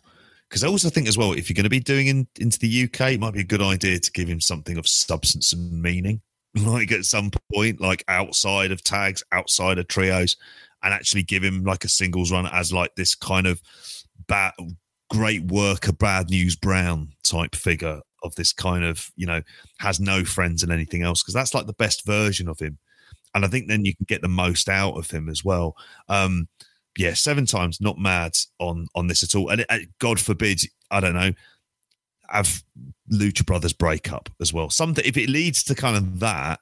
But I will say, the use of Kenny Omega, I've seen him do one promo in another company will come on, and you just think that's the version of Kenny Omega that I fucking want to see. That was also my thought after. I mean, we'll talk about it later on. Historic crossover because, like, it still feels like trio stuff. Seven matches. Look, I'm sure there'll be a lot of fun. A lot of people will enjoy them. For me, it doesn't have substance, and it still is. at a time when Are they going to do this best seven match to then lose it, and then the Bucks go in the tag division against the acclaimed, which is in and of itself an interesting dynamic, and it'll be interesting to see how the fans react and everything else. if Punk was world champion and you know the world title was taken up, seen was taken up by that, you could understand moving the Bucks and Kenny into this lesser role. Is there a reason for that right now? not really. I guess I, I, I, mean, I suppose MJF Kenny's not exactly a match I necessarily want to see, but uh, I think it could help at that end of the card. Um, either way, but Promos would be interesting, you'd hope. Like it'd be one of the things about like the shackles being off. You'd hope MJF will start making reference to Colt Cabana all over the place now at this at this point as well, especially in Chicago. oh fuck, you wonder, like, yeah, That'll be interesting. That'll be interesting. that will be that'll be another interesting thing to have happen. But but yeah, we'll circle back to that. We talk uh, some New Japan later. But yeah, moving on. Uh, Jade Cargill and Nyla Rose came out next. I can't imagine we're going to spend much time on this because um, it didn't really matter to AEW either. Because this was this is where I talk about the, the card placement. This was horrendous. Like they, these these two these girls had no chance, no chance at all. Like literally, my entire section got up and went to went, went to toilets. Like the entire arena felt like it emptied out because we've just seen the fucking one of the biggest possible moments on the show. Probably the biggest driving factor that got people into this building, more so than the uh, than the main event. And now it's Jade Cargill and Nyla Rose. Everyone went for a smoke. Well, you can't go. There was no smoking area. Steph will tell you. But no, everyone went. Everyone went for a drink. Everyone, you know, went for a, uh, you know, for a slash. Like no one was asked. Everyone went for a hot dog. Like you know, there was just not an um, no reason to stick around for this. And yeah, they had a match. Like, and it wasn't a very good one. Yeah. It it was a very lazy build. Heel steals champions title. Horrendous build is probably the best way. It- awful stuff. Like, and I quite like Nyla Rose because the thing that she offers is like I don't know. Like, I mean, she's got kind of decent acting chops on her. Like, she's she's acted before, and like we've seen her have good matches. Obviously, in there against really good workers, you kind of thought, okay, there could be the good Hoss match part to this, but it just was dying a death. Really, I mean, I wonder what else you could have put in there like for this, but then this is where we obviously get into the card structure. So it's there to it's there to die a death, which then becomes this horrible mm. kind of spiral that you know you end up with. Where people need to have a break after that. It happens right in the middle of this match. It makes it feel less important, and therefore it's like, well, the accusation is you're not you're not booking it correctly, and they'll go, but you know, gave them sufficient amount of time to have a match. But it's like this is where your card placement becomes incredibly important, and Jade Cargill is special. Like we'll still maintain that. It's the I think if W if her contract came up, how much would they be in there? And they go right, we'll do it properly. when you see it in real life, you see it and you're like, fucking a star, especially seeing her up close. Like, she comes across that way. I mean, people are going to say, well, you know, people would have walked out on whatever, wherever this match was on the card. Maybe it shouldn't have been on the card then. You know, it's probably my other argument. Could have been on Rampage or Dynamite or something. Um, but anywho, well, we went from there into a Fatal Four Way uh, match for the ROH uh, title. Danielson, Jericho, Claudio, and Daniel got no Sammy Guevara um, playing the role of uh, Daniel Garcia. Um, I, I think I'm allowed now, JP, to uh, to to uh, not that I haven't shut up about it this last few weeks. What the? F- why is Daniel Garcia not in this role? If you're gonna do teasing Oh, in a match where somebody is turn, possibly gonna turn on Jericho, will he help him? Won't he help him? You know who could have done that role? The person we built that story with for the last fucking four months. Yeah. Why? Why did I invest in that only to just do it again with Sammy Guevara? What are we doing? And we're going to replace him with a more with someone who is not likable as well. That's what we're going to do. We're going to throw throw this into the mix. What? What? What was? What? Like, the match. Why? Now the match was very good, and I'm gonna. Mm. I'll praise it. People are probably sick of me making the Garcia point. I've given. Look, let's say maybe on Dynamite, Garcia comes out and says, "What's Sammy doing in this match instead of me?" But the fact that he's been AWOL this entire time, doing dark tapings and whatever, I think he's just out the way because it'd be an inconvenience for the story because it doesn't make any fucking sense why Sammy's in this spot and he's not asked about it and he doesn't want to, you know, continue this on with Danielson and Claudio and Jericho, this storyline he was a, a major player in. And yeah, I, I, Sammy's very talented. He's in, in a weird spot where the way he wrestles, so watching him live, like do like his big dives and his big spots, like that stuff's great, and that stuff makes him almost a babyface because they are babyface spots, and the crowd are cheering when he does them. However, the man himself is so fucking unlikable that like he can't be a babyface, so instead he's in this weird fucking role. Um, he was just yeah. I, I think I would say he added to the work of the match as far as like the in ring quality goes. Um, I just don't think he necessarily added to the story, and it didn't make make logical sense. But I will say, as a match, um, very good. Um, you know, I maybe would have preferred to see Danielson like uh, like Kingston, you know, further up the cards in AEW. Although again, you give him the choice, he probably wouldn't want to be. But I don't think if you gave him the choice, he'd be doing this either. I think he'd rather. It, I think it's one or the other with Bryan. He's either you either make him your world champion or give him what he wants, which is wrestle a load of undercard guys like on a loop on Dynamite on Rampage, which has got its own uh, entertainment factor, to be honest. So him involved in the uh, in the Jericho verse is uh, hopefully over after this. I think Jericho winning maybe indicates that hopefully we're moving on um, for for all parties at this point. But um, that all said, all those those misgivings aside, I did think it was you know a very good uh, in ring match. And to be honest, the the dynamite match, the tag match was uh, was very good as well. Yeah, I thought this was uh, this was one of the things I thought kind of overperformed. I I said earlier on, I hate kind of three four way matches. That the kind of things that I don't know. They I, I get somewhat like annoyed about them because it feels like it dilutes what should be like kind of one on one for a title. It, it's like a cheap way to take a belt off a champion and things like that. And after a while, you become sick of it. You want to see a kind of element of integrity. However, like for this, like what they did very, very well is they managed to do the kind of pairing off stuff. So you've got, you know, two tag teams effectively against each other at the beginning. Then you get a bit of Bryan um, Danielson and, and Claudio, which then you get Jericho involved. Then you get the Jericho Sammy stuff. So as a match in the moment, I went 3.75 on this. I thought it was actually like a lot of fun. Um, like for for what it was. The stories in the media scrum where he's talking about the idea that Ring of Honor might have to kind of be something that's like free on YouTube or or something else along those lines. I I, I mean I don't know what to make of it. It needs to be its own thing. Like that is ultimately it just needs not to be on AEW shows because it convolutes it, and we're going to get into that with Samoa Joe soon enough as well. dilutes the whole brand. It, it's Yeah, for people who want like, and I know, look, these are all AEW wrestlers in this match, aren't they? But like, there's a hmm. reason an ROH pay per view does thirty five thousand and an AEW pay per view does one hundred forty thousand, and if you put Jericho on it, it'd still do like probably forty thousand. You know, like there's just it's not a damaged brand, but it's a lesser brand than AEW, and it just confuses things, doesn't it? And it makes things just Yeah. It, dil- it dilutes the brand. That's a that's an absolutely great way of putting it. I agree. Um, that's what it does. Yeah, I wonder like uh, whether the you know the Joe thing coming up is is maybe we're going post invasion where a lot of things are going to merge maybe going forward. I mean, Mikey says here with Garcia as pure champ, that's the reason they wanted them out of this story. But I don't know. I mean, th- that story hasn't started yet. You know, if, he, if he's doing something with the pure title or final mm. battle, surely this would have been the conclusive end to him being involved with these characters. Anywho, that aside, yeah, there's. It's weird because like you listen to Tony Khan talk about it, and like he talks about ROH as like this really distinct, separate thing to to mainline AEW. Oh.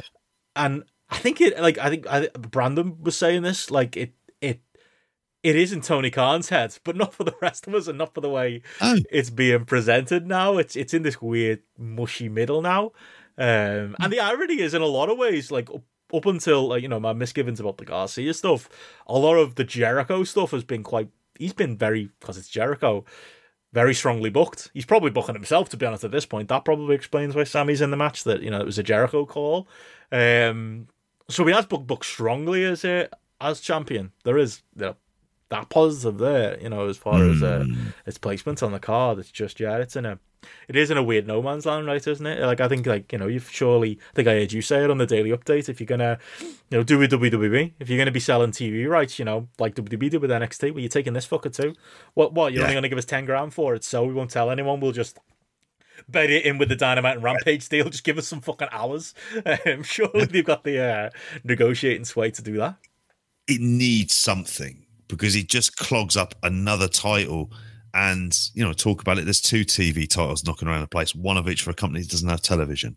Like these things are daft. Yeah. Like if you're doing stuff like that, and I think that's, you know, it it needs to be its own thing, but it needs a separate booker. It needs he needs to be able to pass this on to somebody else to go. Okay, right. This has to be its own separate thing, which means it can't be his vision like if his vision is AEW, like I don't know, was he envisaging having his own proxy war between himself? Probably not. Like you need someone to come in and actually take it off his hands. I mean, God, you'd argue that Dynamite and the general booking, he needs like help with that, let alone this. And I think that's that's the issue. It's star power to get a kind of tidy thirty to forty thousand buys. That's what I think the Jericho stuff does. Got final battle, we'll have him on top. Kind of guarantees there'll be a baseline of these many people will pay for it and they'll be able to get it. And it's it's handy to have in the meantime. Who's you I mean- who's the final battle main event? Jericho v who? I don't know. I thought it'd be Jericho Claudio. Like if but like that's it. You know, normally you'd say like if he wasn't pure champion, Daniel Garcia is Maybe there's too many of belts, JP. Maybe we've stumbled across that. Point. Well, you know, that's it. Like that's the whole thing especially like if all the belts are on one company set of television of which you don't have enough time for all the belts you all already have for just that company. Like these are the kind of things that you see with some of the the build ups like you know the all atlantic champion isn't defending his title on this. And you're quite relieved because you think thank god. Like we don't don't need that. But yeah it, it, the ring of honor thing is never going to make complete sense to me. Well, moving on from there, uh, we get into the return of uh, of Saraya to, to a pro wrestling against uh, Britt Baker um, after f- unbelievably only five years away, which is a uh, was a shock for me. I I was ready to shit on this match. I don't think it was good, but I don't think it was. A, I, I really thought this had disaster written all over it. Um, you know, the, the dynamite taping me and Steph went to had, you know, the uh, the, the additional promos from Britt and Saraya, and it felt a little bit like someone had had the word with Saraya. Like, I think you maybe told Britt down a bit too much um, as far as uh, building up this match. Maybe you should put it over a little bit more, make it look like you're actually going to beat somebody who uh, who matters um, when it comes to to, to the pay per view. So I think they resolved some things there. And then the match itself, it was all right. I don't think Saraya embarrassed herself. I don't think she made a massive case for why she should be on all the money she's on and have this position. Um, she also didn't really give me, I don't know, I just don't feel like she's ever going to be much better than this. Um, I think the dirty secret were there, and if you hadn't heard uh, Shooter Steph on the on the Patreon show, I think Saraya was always uh, she's a diva. She wrestled like a diva. She just had black hair and she was a goth. So you know she wasn't a diva, but she fucking was. Um, you know she's gonna have a lot of catching up to do. This match indicated she had a lot of catching up to do, but I will say for a wrestler who I don't really rate, I thought Britt kind of held this together with sticky tape, if that. I'm still not willing to go. I, I would go higher than like two and a half stars on it. But I suppose Yeah. what I'm saying is, I thought the stealing on this was like two. So you know, they exceeded my very low expectations, and they didn't deliver the dud or the botch fest that I actually thought this was going to be. I think it was tidy enough, if uh, unspectacular, and you know, not exactly the uh, the greatest uh, impression of uh, you know what Saraya could potentially give in ring in a, in AEW. Don't know how it came across on uh, on TV, JP. I mean, I thought it was too long, and I went like two stars on it. I can see what you're saying. Like, uh, I mean, it didn't completely faint shit the praise. bed. I'm saying it's not It's zero. damning with faint, the faintest of praise. Like, it's it's the, the Maybe the bar should be higher. paper. Yeah, maybe the bar should be. It never should be higher. This is this it is allegedly the two biggest stars in the division, isn't it? You know. Yeah, and i- i- it's one of the things where, like, I, I, I, I just I don't like you. I, like what Steph says. Like she was, she's a diva. She's from there, but it's also a kind of mentality. She's like approaching it like it's TNA. Like that was always the thing in a lot of the build up, and they tried to salvage it with the the kind of video package, which was like this is how the story should have really been, and instead it's like rather than kind of how it was of somebody coming in and just assuming that they're better than everyone there, even though they haven't wrestled for five years. Um, uh, yeah, as a match, like you say, it it didn't shit the bed. It just was kind of overly long, and it just happened. I mean, I thought this was the worst thing on the card. I'm trying to think, was there any? I thought the Anything- Anything... match was worse. I thought it was better. Oh right, yeah, no, no, tell a lie, yeah, because I think I went like one and a half on Jade Nyla Rose, and I went two stars on this. Like what a race to the bottom that is. What a race to the bottom exactly and yeah it's it, it it just kind of you know where do you go from here? Like it feels like Britt is going to be positioned straight into the Jamie Hayter stuff building to an inevitable turn from one of them. Which you should be. like which it should be. And but this is something they should have done over a year ago. Yeah. with you know and the i you know we, we'll get onto the jamie hayter toni storm match when we when we get onto it.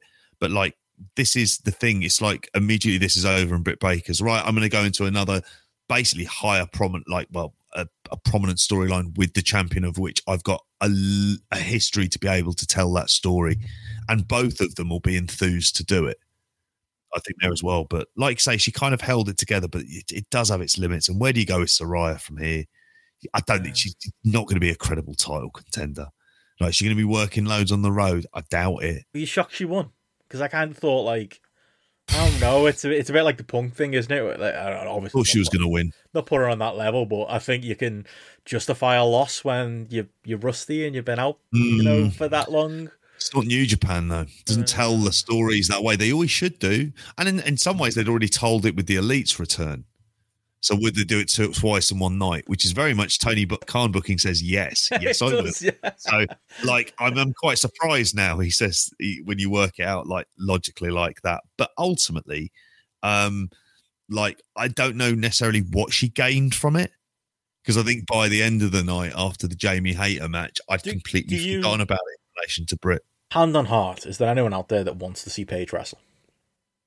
Like really, it's a nice story. Good for her. She gets to come back. She was emotional. Do I want to watch her wrestle? Do I care? Like I don't. Was there a clamour for No. this?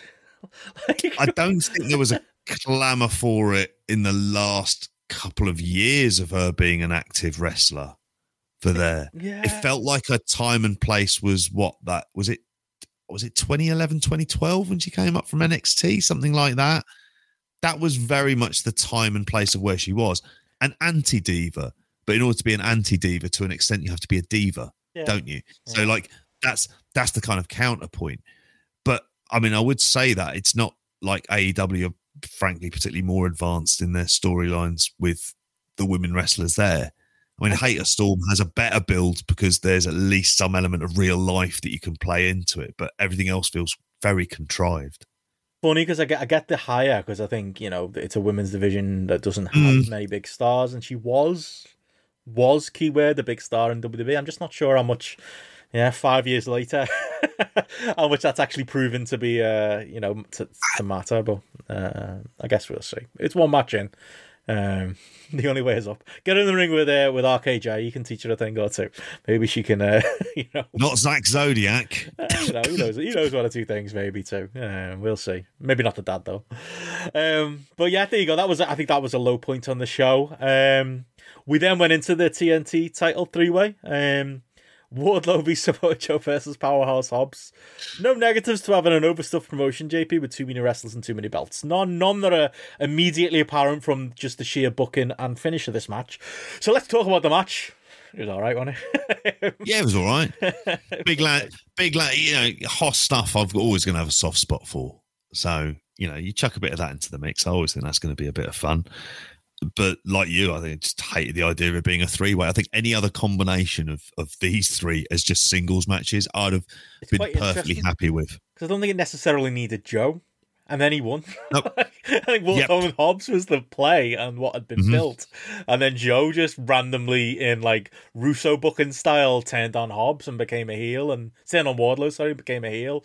And we got a You People Yeah. promo on the Dynamite I went to. And now he's positioned as this heel with two belts. This Samoa Joe looks blown up when he walks out to the ring, and that fucking hurts me. You know, as someone who 17 years ago was in the same area at the New Yorker hotel, like he's I don't know if I've mentioned that before. He was he, he's one of my absolute favorite wrestlers of all time.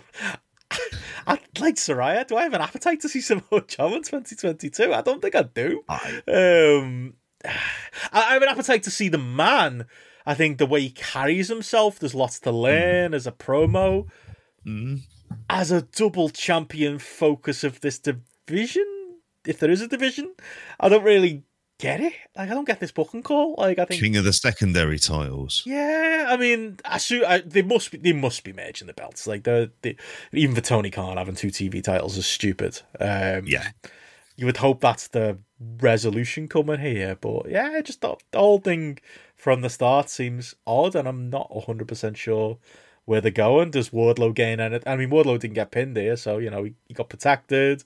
I guess you get the big crown moment where he becomes double champion, and then he's a two time TNT champion.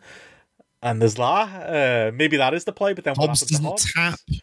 and he, he gets through all the power bombs and stuff. So there was an element of protecting him, but that Yeah. can be a problem.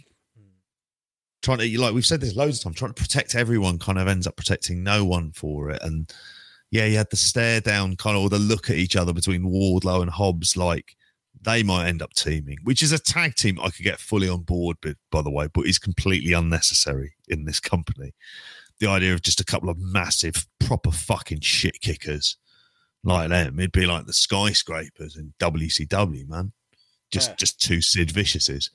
Um, but yeah, Just cutting in there, Mikey's saying, yeah, Tony Khan's tweeting Mm. that uh, great news from ITV. Dynamite recently set the record of uh, TV ratings 210,000 viewers. Do you put any stock in the UK? Re- How do people do? People are used to counting American American numbers and see increases like that. I don't think it means anything. I don't think. How many of them people are purposely putting ITV on to watch Dynamite as opposed to people who just have the second most popular channel in the UK just on? Like, depends, isn't it? uh, You get a World Cup like kind of extra, t- like let's say a game goes to extra time, push back. I'm a celebrity. Dynamite on straight afterwards. You could have a, a potential big lead in. But I just Your Matt Hancock leading.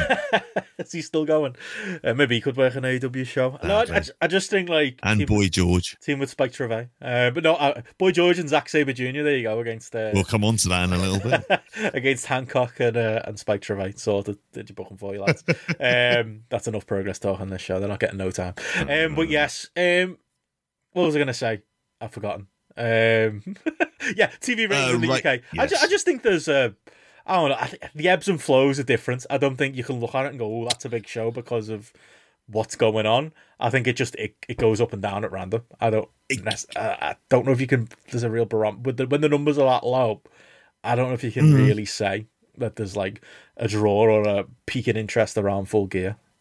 I know that ITV have done a big thing of rebranding their streaming service. They've moved off from ITV Hub to calling it ITVX and stuff like that. I think there's various things they're kind of doing, and Dynamite very handily falls into content they're getting at a relatively cheap price that they can put on. I think it falls very much into that. Yeah. Um, Mikey rightly points out it's ITV4. Yeah. Um, you know. yeah. Which is all right for like you're talking about minor digital channels, but it probably uh, ITV4 and ITV2 have always had a kind of idea, uh, like it's always felt there is a degree of worth to them in whatever small way, because mainly it's been for the spin off shows of, I don't know, a Britain's Got Talent or an I'm a Celebrity. Like it kind of fulfilled that kind of niche. How much you read into it, I don't know. It's probably as good a sign for the for the upcoming shows though. Mm. Like they'll view that that there is some interest in this, and it might mean ITV will go, oh, actually, this does all right.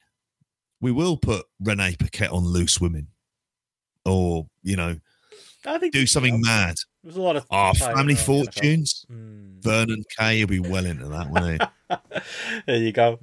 Best of Family Feud. Um, but anywho, moving on uh, from there into from the three way into the uh, well, what I would say with JP was the peak of the show.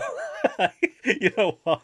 I can the logical part of my brain's gonna you know agree with those who would say signing Jeff Jarrett was a bad idea.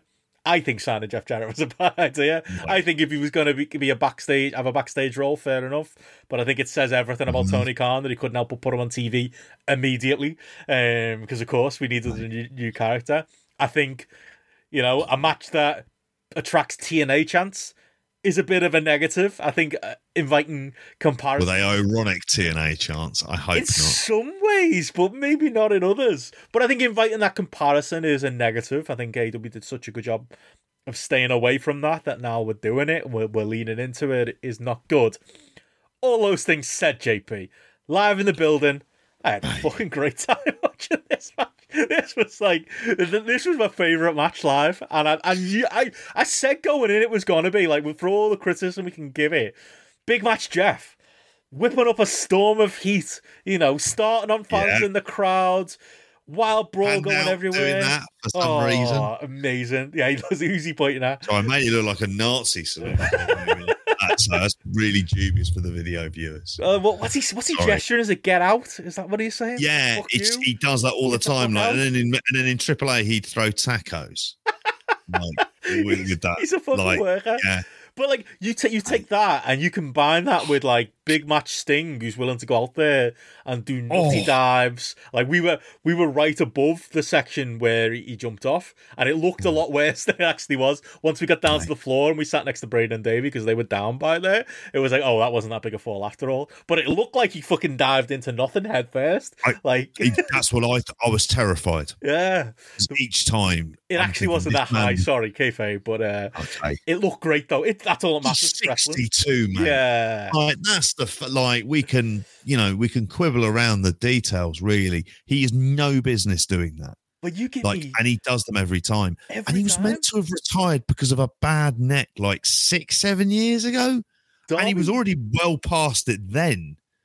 Darby's like the Sting Whisperer. Like you just can talk him into doing Yeah. fucking anything. Like Yeah. he, he even had him like modeling his um his clothing brand on Instagram. Like I I wondered if that was what happened here because that was the one negative. Sting looked like he just got out of bed. Like he had a pair of black pajamas on. Like I don't know what he was what he was supposed to be wearing here. Um, I think this needs to have a, a word. Off uh, shift work is what he had done. yeah, like What he had done. He was on, you know, hard shift and manual labor. Um, but like actually, big match Sting combined with big match heel big painter decorating job going on in Newark, New Jersey at the same time. Seeing us to get around there. Got Cheeky it. bit of plastering. but like, you combine those My things, Steve. And I'm telling you, this was a fucking riot live. I don't know how it came across on on tape. I'm guessing from the Grapple rating, people didn't love it as much as uh, much as I did, but I had a fucking hell of a time. This was this was the match where I felt like, okay, I'm glad I came here. I'm glad I got as much as I can. My the logic side of my brain still doesn't really understand bringing Jeff Jarrett in. The Jeff fan in me had a fucking boss time here. mate. I wanted to know what your reaction was when you heard that slightly extended, slower opening to my world. Brilliant. Because I, Main event I had a version of My massive smile on my face, and it's just this. But it's the bit where it doesn't go straight into the dun dun dun Yeah. dun dun. dun. just the just just those early chords just put out, and you're like, I sat with a big smile on my face, imagining you pissing yourself laughing, thinking, he's done it again. He's here. I am. I'm on. I'm at a pay per view show in 2022, and Jeff Jarrett is wrestling on it. and like you say, like again for his age, like you look at Jericho, who's wrestling in in good match. Like we forget the age of Jericho. It's ridiculous for that. You know, here you're talking Sting at 62, Jarrett in like his early 50s as well. And it was a hell of a lot of fun. I went three and a half. I never originally went 3.25. And I said, cheer up, you miserable bastard. That was great fun. You fucking smiled throughout. I went three and a half. Yeah. Like, it's a proper fucking match. Like, for it, but it had all the bits that are in there. We've seen these matches. I, I thought I'd be bored of them by now, and I'm not. And I thought here, big shout out to Satnam Singh who really fucking played his part in some bits. That him and Darby Allin is a match that I Yeah. don't know. Like looking at the size differential, I went, there's a lot of fun to be had here. And do you know what? He was all right. He delivered. He delivered a, a mean fucking choke slam to Sting, which I was again worried about. And I don't know if he was rocked afterwards as well because it looked. This is this is the thing.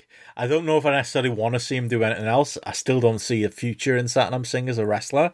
Um, I think it's just like big On equals money is kind of the logic here with him. I don't really agree, but Darby Allin is dragging something out of him, kicking and streaming, and these spots where he's catching him and launching him about the place and stuff. It's great stuff. like it is. That is. They, should do that singles match on a big dynamite or something like Yeah. that. I think Darby will. Darby will come up with stuff. I don't know if there's any other use I have for the man, but him versus Darby is something I'm into, and I love that brain of Darby's as well. Like um, the only sad bit here was, and maybe maybe it should knock off a, a quarter star was was the uh, the finish where they were they were tried to be a bit too clever Oh, yeah. With the uh with the uh, the the Jay Lethal springboard elbow thing, and Sting was supposed to supposed to catch him with a with a scorpion death drop, and it just looked a bit sad. Um, Yeah. there's no way he was ever catching him to uh to do that spot, but you know that was a Darby idea. But you know the other Darby ideas in the match, I think re- really well. You know the scorpion Ooh. death drop onto Satnam Singh with the uh, coffin drop Yeah. assist and stuff, and recovered well enough for the finish. By the way, on the TV, they completely missed the bit where he came down there. I'm assuming he hit Jay Lethal with a skateboard because he just was focusing on Jeff Jarrett's face while Sting stood behind him he for far too wheeled the skateboard down the ramp, and then when Jeff tried, when uh, Jay tried to pick it up, he did a uh, uh, what you call it, sunset flip bomb on him. Sense. Oh, okay. Yeah, All right, fair enough for that. But like, yeah, this was again, it, it fulfilled a need. I mean, you don't do you need Sonjay Dutt around the place? No. If you just had Satnam Singh at ringside, like I could kind of get that. Where does it go from here? What was the reason for this feud ultimately? I don't I don't find myself caring in the moment. I know. And I will I know. like you said before, like a couple of weeks ago, like we we laugh at this stuff, but really, he like how he's worked his way in. And again, we'll have that answer if he goes. Is he one of these guys like Terry Bloody Taylor or whatever who fucking never like works his way from company to company? He's just doing it on a much higher level because now he's in the room. Like when they're having booking meetings, he's in the room. He'll be You'll- gone in they'll say he isn't. He'll be there. Be like, oh, I'm just here to help out. He'll either be gone in six months or they'll be running the place. What? Running the place, nowhere in yeah. between. Um, is your answer there? But whatever. I had fun. Um, from there into what was, to be honest, as much as I enjoyed that, probably the actual match of the night for me. I didn't expect to say this. Toni Storm and Jamie Hayter. I thought Mm. these two went out there and had a cracking match. I think the build was a little bit hamstrung by it not feeling. I think there's a positive to having, you know, three distinct women's division feuds going on at once. There's a negative when two of them are as shit as they are on this pay per view, and this one, you know, luckily could uh, could carry the load as far as a match. But I think the other negative was that it meant, you know, this didn't feel like, even though it's the title match, the most important match in that division um, on this show. I think it definitely got dwarfed a little bit by the Britain Saraya nonsense. But once they got in there, like I, I quietly think Toni Storm, at least from a US TV point of view, or let's say Western mm. world, include progress and people like that in there, like having quietly the best run of her career. I'm not sure she's having she's not having five star matches, but I think she's having consistently better matches than you know she used to be 3.25 star Toni for me maybe she's now three and a half star to 3.75 star Toni but I think she's on a on a good good little run here, and this was this was more of a four star match, I, I, I would say. Her and uh, and Jamie Hayter, people were not just Braden and Davey dancing uh, the, the, the- down below us. You could see them going at it um, to Jamie Hayter's theme. That part of us over as well, but as an act, she's over. She's got a great little um, groundswell of uh, support behind her. That does hurt Toni a little bit, as Toni was supposed to be the babyface here, but it meant the near falls all meant something. I thought every near fall in this match was believable. Um, I think it had one of the probably had the best closing five minutes of, of any match on this card, and yeah, I just thought this was a, a really really strong match, and yeah, I think there's an argument for this being, you know, the best match on the show. I think most people will go with the Young Bucks and Lucha Brothers tag, but for for me personally, I, I thought this was better. I'm probably not as high as you on it necessarily, and I don't know whether or not it's sort of uh, at that point whether or not the kind of exhaustion started to even set in for me. And I was watching this on a fucking Sunday morning for Believe me, the sake. crowd were, were getting a bit tired. I was having a Yeah. second wind. I was in my element at this time of the night. the blood it with the blood it picked up. That was the thing. I kind of when the blood was there, it felt like at this point it kind of become the vicious kind of feud between two former best friends and the rest of it who are having this row like with each other. And the Toni Storm stuff, I mean, what I would say is it she sh- is showing progress. It's not like quite, you know, when it comes to reigns of this title, this is not definitely not one of the worst ones. It's Mm. it's kind of up there considering the position he was kind of put into as interim champion. If I'm I'm even surprised that they haven't just dropped the interim. I think they will. Like at times, I just wonder why just do that. Are you bringing Thunder Rosa back? Is that a thing that's going to be happening, or can you quietly let her go if she's more trouble than she's worth? You know that those kind of stories. Putting on to Jamie Hayter was clearly the right choice, and like you say, those last five minutes I thought were great on there. Um, you know, crowd were massively into it, which, you know, there's been a lot of times, like you've mentioned about the previous women's matches, it didn't get that here. This is, and I think it's partly the fact that Jamie Hayter feels, and there's going to be a theme of this the crowd, it's the homegrown stars that they're really invested in. Hmm. And it's those people who are around, you know, around the pandemic, not long afterwards, who are kind of there, who I think that long term audience are more intrinsic, you know, want to go along with. And Jamie Hayter falls into that category of someone who was there at the very, very start, then kind of went away, then was brought back like with Britt Baker, you know, and has been someone who's more and more kind of prominent as we've gone on, has had a couple of absolute bangers, wrestles that kind of hard hitting style, which I think is just the way to go for for her, just to add something different to the division. But yeah, um, I have to say as well, Rebel and stuff. I find I think she's f- like really fun for the act as well. Um, but yeah, getting into the Britt Baker stuff afterwards, I was like, oh, okay, where are we going to go with this? Are we going to get some sort of bizarro world? Randy Orton wins the title and Triple H pulls his thumbs down or something like that. You know, well, where do we go from there? Um, but yeah, I think I think they'll. I, I, I think it's definitely a few months late, but I think you know we'll, we'll probably going into Britt Jamie territory. That uh, obviously Britt's, uh, you know, hugging the limelight a little bit at the end, but they did that subtle enough. Um, yeah, I think there's uh, there's good ways to go from here. So yeah, very much uh, enjoyed that as a match, and yeah, moving on from there. This is definitely, I think, if the the audience were a bit tired there, but I think came alive for the finish. I do think acclaimed and Swerve in Our Glory. I expected it to be louder. Um, it was still plenty Oh, loud because the acclaimed are over. But this was where you could feel a little bit like this has been a long night. This, um, you know, we're getting the second to last match treatment helps in you know is is great placement in some ways and in other ways can be a bit of a poison chalice after a, a after a four hour plus show with uh, with pre show and uh, and other nonsense. But you know, I think it was probably it, it definitely wasn't the strongest match of the uh, the series, but I think it did the uh, the job it did. Like I say, the acclaimed are an act who have came out of this this week, kind of you know realizing what a incredible incredible job AEW have done with them. You know, I think they were, they were literally just two singles wrestlers that Tony Khan put together. I think the acclaim was even one of the. Uh, the names used for tag teams in his EFED, uh, like Dynamite and Rampage before. I think I saw Rover point that out. Um, of course, uh, Probably Trust Busters as well, probably. You know what? Yeah, uh, that's got to be based on him as a wrestler. Yeah, well, there's a lot of that. It's probably what Lio Rush was supposed to be. Tony Khanvari. Big Money Matt. um, It's like uh, it's his version of Million Dollar Man in it with Vince and JBL um, coming up with uh, characters that are that are him in real life. But yeah, I thought I thought you know it was a, it was an okay match, but it was more about the story, wasn't it? Um, Yeah. the, did the commentary explain like what was the what was the deal with Billy Gunn? Was he banned from ringside? I didn't. I never quite picked up on that. It was just like he wasn't there, and I was expecting him to be there. And I thought, well, he'll be in there he's doing some big running. I think is it something? Did Swerve hurt his fingers, or was that from a previous storyline? Yeah, he did. Yeah, you know with the whole the stupid. Yeah. But, but Oh, that daft shit. Oh, I missed. That was on that they Rampage. forgot about the week after, and then have since Yeah. retcon that Billy Gunn's really angry about it. Um, yeah, I don't know. I, I thought that was weird. If uh, I assume I missed something, I don't know whether you did too, to explain why it wasn't there. But you know, we came out came out later, so you got you got that moment too. I thought I'll, I'll say I thought the Keith Lee um, turn with Swerve was done well. There's a lot of ways you could have gone with this. I think you know. Keith Lee just having enough of Swerve and walking out is the best outcome. He doesn't look like a dope then because you know everyone in the uh, everyone can see what Swerve's doing.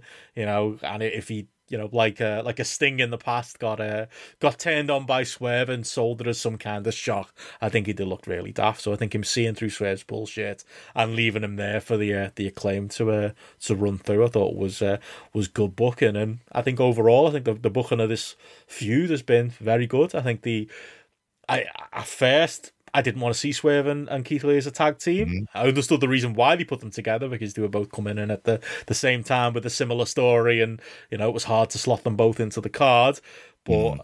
you know, I would rather have seen the tag division being built around another act. But I think you know they they turned it into this really well woven story. It's gotten Swerve over. And if you want to talk about you know a wrestler with a with a clear you know upside in AEW like outside of MJF, who's basically a babyface now, Swerve could be the top heel in this company um, going forward. I think this this little run has established that, established him as a personality, and I think people who maybe weren't quite sold on him when he first came in are probably sold on him now. Seeing him live, both at Dynamite and here, and just be this slimy heel, he moves different than everyone, than everyone else on the shows. He's got this distinct character that's really working for him. I think it's been great for him, and it's been great for the acclaimed. You know, they've just quietly become probably the most overacted in the in the Yeah. in the in the in the company, and it, they are. It's the obvious comparison based on who manages them, but they are like they are a modern day new age outlaws. They are that reliable act and could come out and get you that big pop, that crowd crowd pleasing um, act, and yeah, the upside there is uh, is there for all to see. Um, I think this feud's over now, but I think it's uh, you know on, on a show where I'll I'll I'll criticize a lot of Tony Khan booking. I think he's got it right with both of these teams, and all four men are in a much better spot than they were uh, before. I would agree with that. I think it's kind of slightly at the detriment of the match, which in the scheme of things is the most kind of thing you can easiest jettison on here. If you think of the outcome, acclaimed are champions, they're over, the live audience loved them. Keith Lee breaks up with Swerve Strickland without it being ridiculously predictable, like I say, not being a dope. Swerve gets to kind of shine now. He's got that little bit of righteous indignation he'll be able to throw in there as well, and feels like as a as this single singles. Don't have him teaming up with anybody else. Just have him being a really untrustworthy bastard. And it there is a position for it.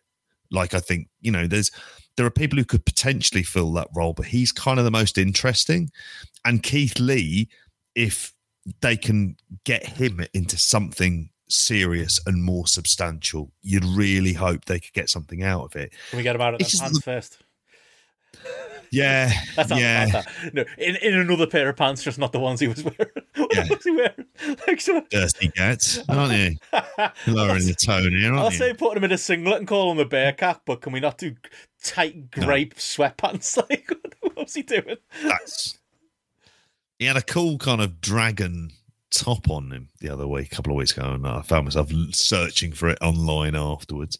Um, but yeah, I think it kind of got them all to that place. It was just strange as a match that the focus was on the heel, well, nominally heel tag team doing it, and there's really only one heel in the match Hmm. as much as anything else. I suppose the dynamic was very different from the first match, which entirely over delivered.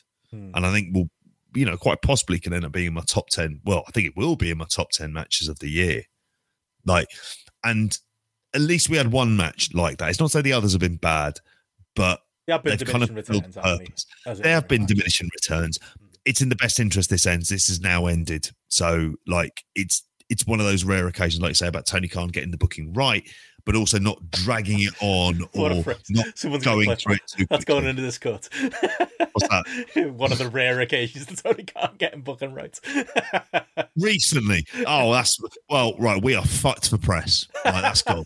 Let's just accept that now. That's gone. They'll listen to this and go, nope. uh, Mikey I can talk about Fulham at the same time. There we go. Mikey says, "Get him out of that pants." Title for the show could could be could be get him out of those pants. Um, but yeah, I, I guess overall great bit of business. I was less, yeah, for this one I was definitely less focused on the uh, the. Keith Lee's But- pants. Yeah. There we go. There's a time. Ah, done.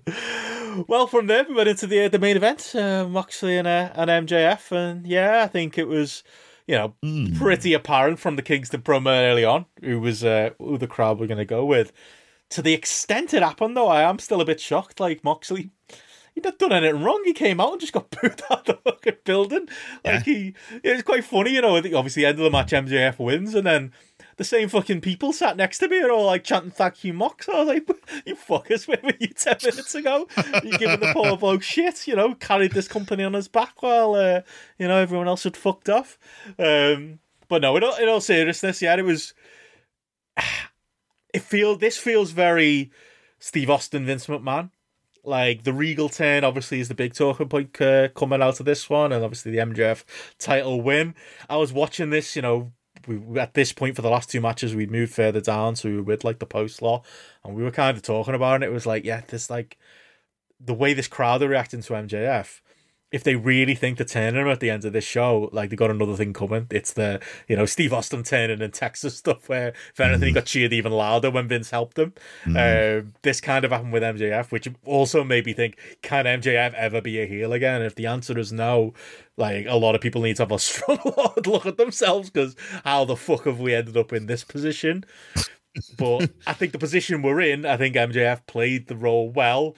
I think the turn was, if it is a turn, was well executed. I feel bad for Moxley. I feel bad for any MJF opponent going forward.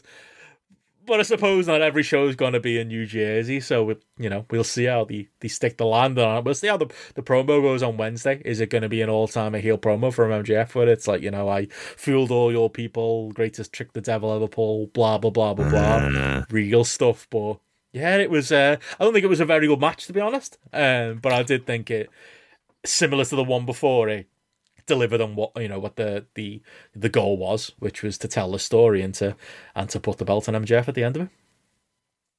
I'd say I probably enjoyed the match more than you did. I thought the match was fine um, uh, on the whole, and the twist there, which I think you'd called, hadn't you, on the preview show, that like the idea of Regal turning heel. You'd mentioned I think it. a lot of people had. To be fair, It was- it was- know, mm. Yeah, it was like what other direction you going? I'm glad the Blackpool Combat Club is blown up. If that's the case, I'd be I'd be very very happy for that to be there. Cesaro got to have his Switzerland shirt out as a as a as a piece of merch, so he'll be happy with that. Um, it just you know I thought to myself like you know MJF has improved as a worker. Like there's stuff in here though that it was like watching him work as the orthodox babyface in peril like throughout so much of this, which I just thought was I found that interesting. Now it might just be me and I'm expecting I'm kind of on an island. I think I was above the the the rating on the app for this. But um because I think I, I went four stars, which probably seems like like Well, kind of that far above. You're closer than I am. That it's three point seven nine the average. And I think with MJF, the thing that became very apparent when I showed his record at the end, he's only had 30 singles matches in AEW. How many tags has he had? Not that many in the scheme of things. Some, but he very rarely wrestles. Like he is a kind of a non wrestling wrestler, but he's the most compelling character they have. The thing I think, if they want to make him heel, the only storyline that makes him a heel is him saying, I'm going to take the AEW title to the WWE.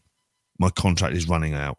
And that's the only story is you make the heel WWE, you turn it into competition. You makes it seem like you're going to go over, you know, you'll bring up that you, you know, Bret Hart, you'll bring up Ric Flair in 91, or all manner of things, you know, you'll pretend to do Madusa. I think that's the only way they could do it. And I'm still nowhere near convinced it'll work because people, they love the act. That's the thing. It's, but can it work on that big level that they need it to? Because if you think of the position of them as a business, like, and by the end of it, I think Mikey in the chat mentioned this earlier on. This did feel like it we're primed for a big reset.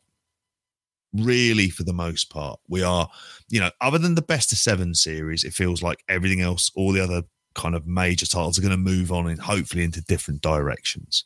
And it feels with him as champion, it's fresh and it's new. And like you say, originally it would clearly be in his head, uh, you know, he takes the title off CM Punk. That was like what this was meant to be.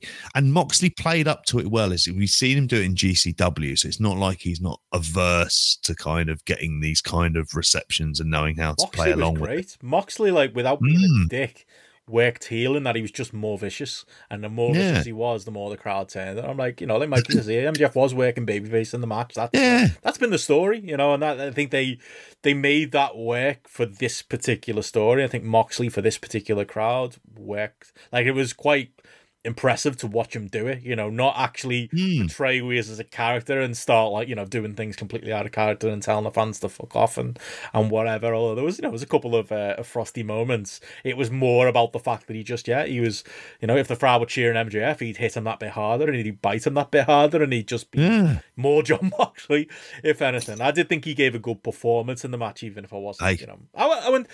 I went three point two five on it. Maybe that's harsh. Maybe it's close to three and a half. I do think it's a you know you want your main event to be above four. I Killer. would say, um, but you know that's you know you went that, so fair enough. You know that's the uh, that's the difference there. But the the bigger question I'd ask though, JP, is like you say, going forward, MJF freshen things up.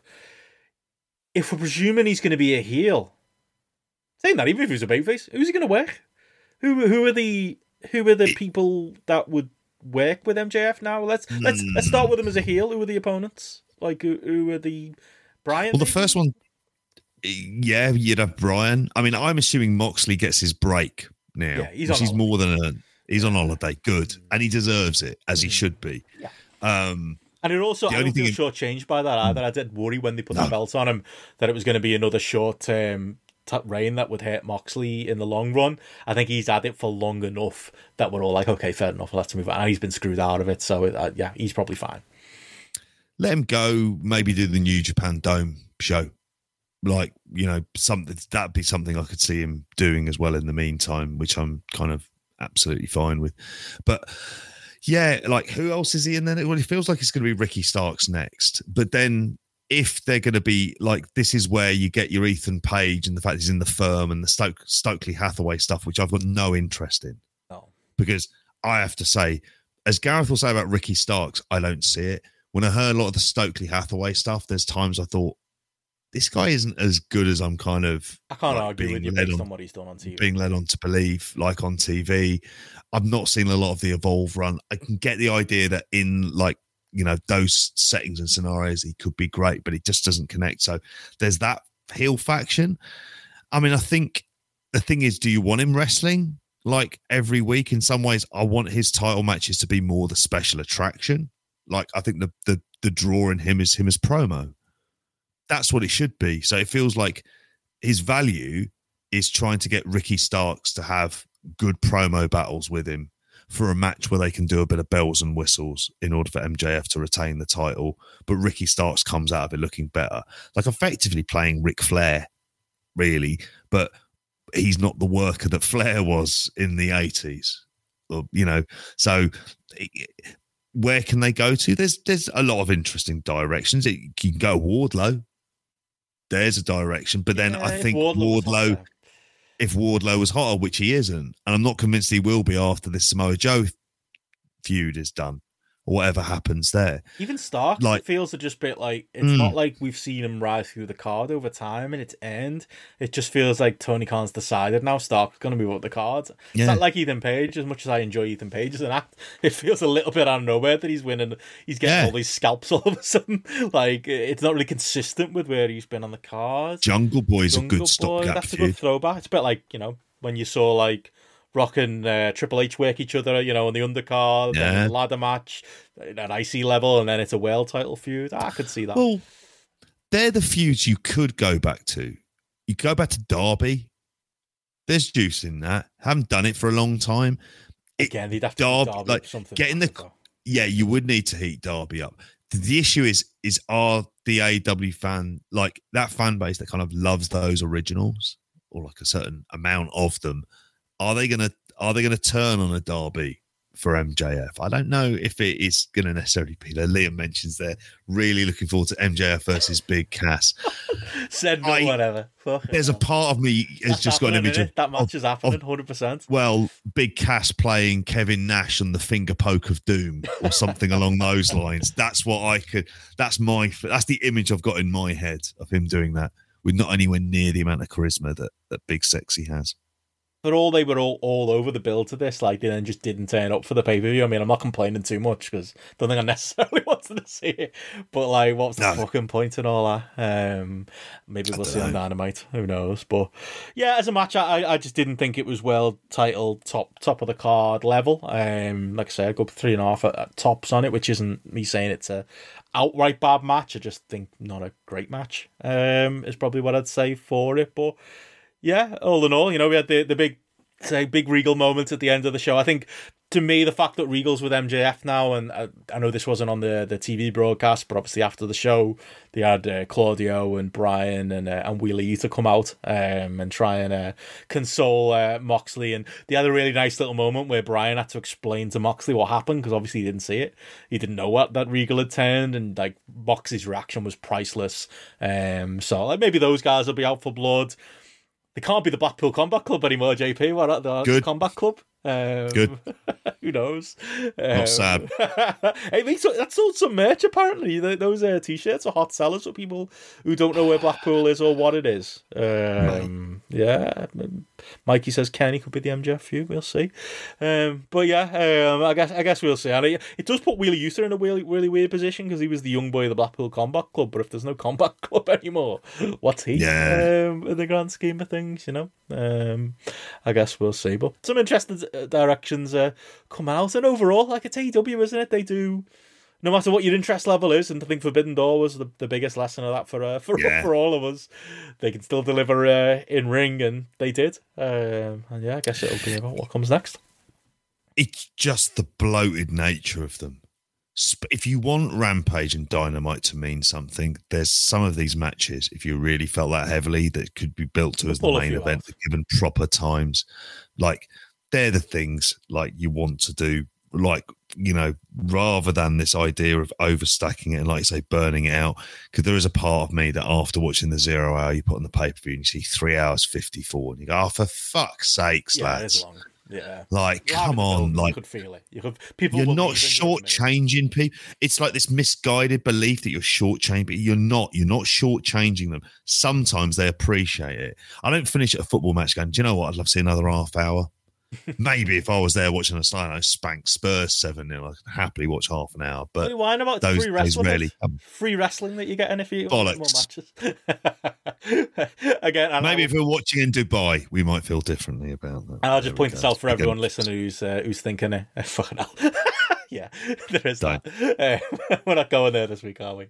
No. Uh, you know. No, even I said like last week to the intro, we, um, for the for the like it was like, look, at, most ten to fifteen minutes we could have pulled out of that. Like, there was not much else we could have spoken about. like the great John Briley said, you know, I, uh, it's not my business anymore. That's that's my take on it. I was I was on my holidays. As the man who's so played the it. absolute blinder throughout this. I'm saying. Oh, I, I I was on my holidays, so I tried not to to get involved. But obviously, No. yes, there is a uh, obvious irony with the uh, the former punk rock promotion that uh, that shouts about uh, certain rights uh, going out to a place like that. But uh, hey ho, it is what it is. The funniest thing about that is that they're not even doing it for the money. Like uh, I think uh, that is getting lost a little bit. I think people are seeing like you know Soul show. yeah, people people are seeing it's not that, is it? They're literally just going because you know there's a promoter out there that wants them to go, and they all want to go to the World Cup. Like that's purely what's happening. Like it's it's still like you know, you know,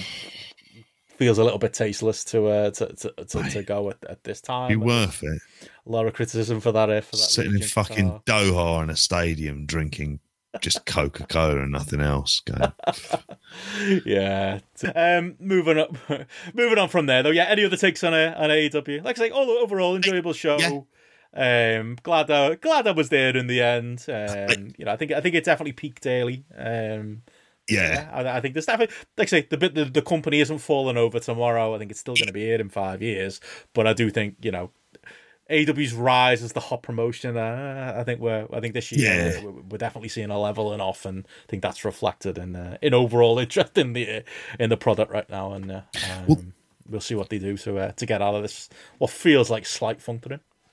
It is, and it's like kind of funk in a few ways, isn't it? And that's why I think the big reset, like we've said it before, time to change the set.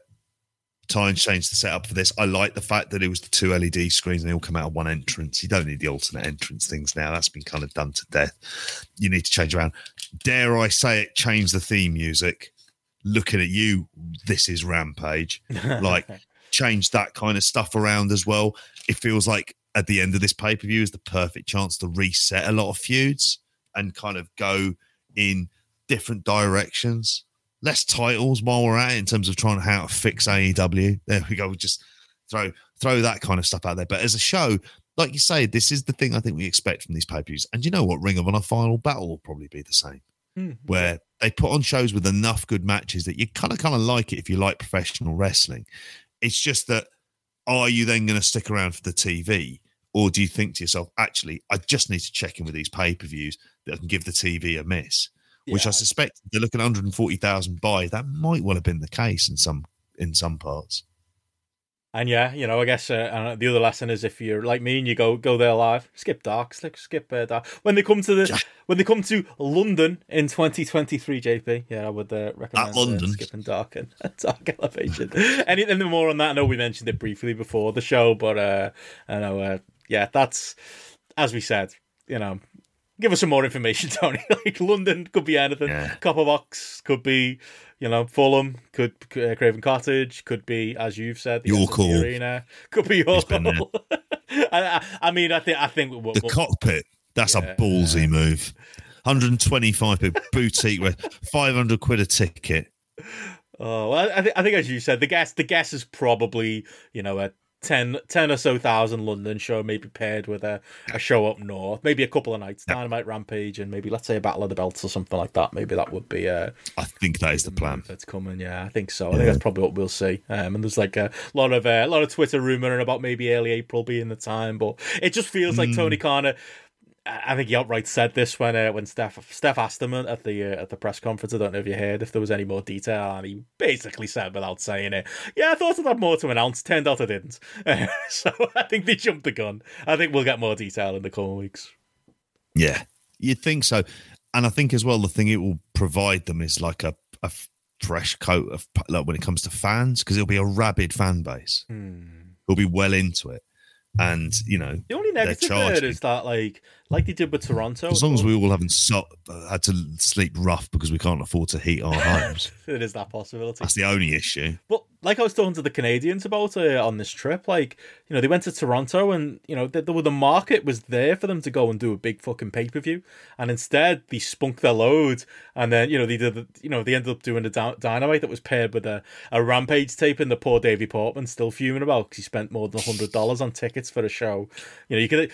It was like this Rampage on the Friday. Like we went on StubHub, you know, like ten minutes before Rampage started. Oh, yeah. three dollars. Those Rampage tickets were Wow. going for. Um, same thing. It, it was in Toronto, and because no one gives a fuck about Rampage. Whereas they could have, you know, built a big pay per view in Toronto. We could have a Yeah. big show in the UK that could mean a lot for them. But you know, maybe a a upper medium level, you know, group of shows is uh is just as good.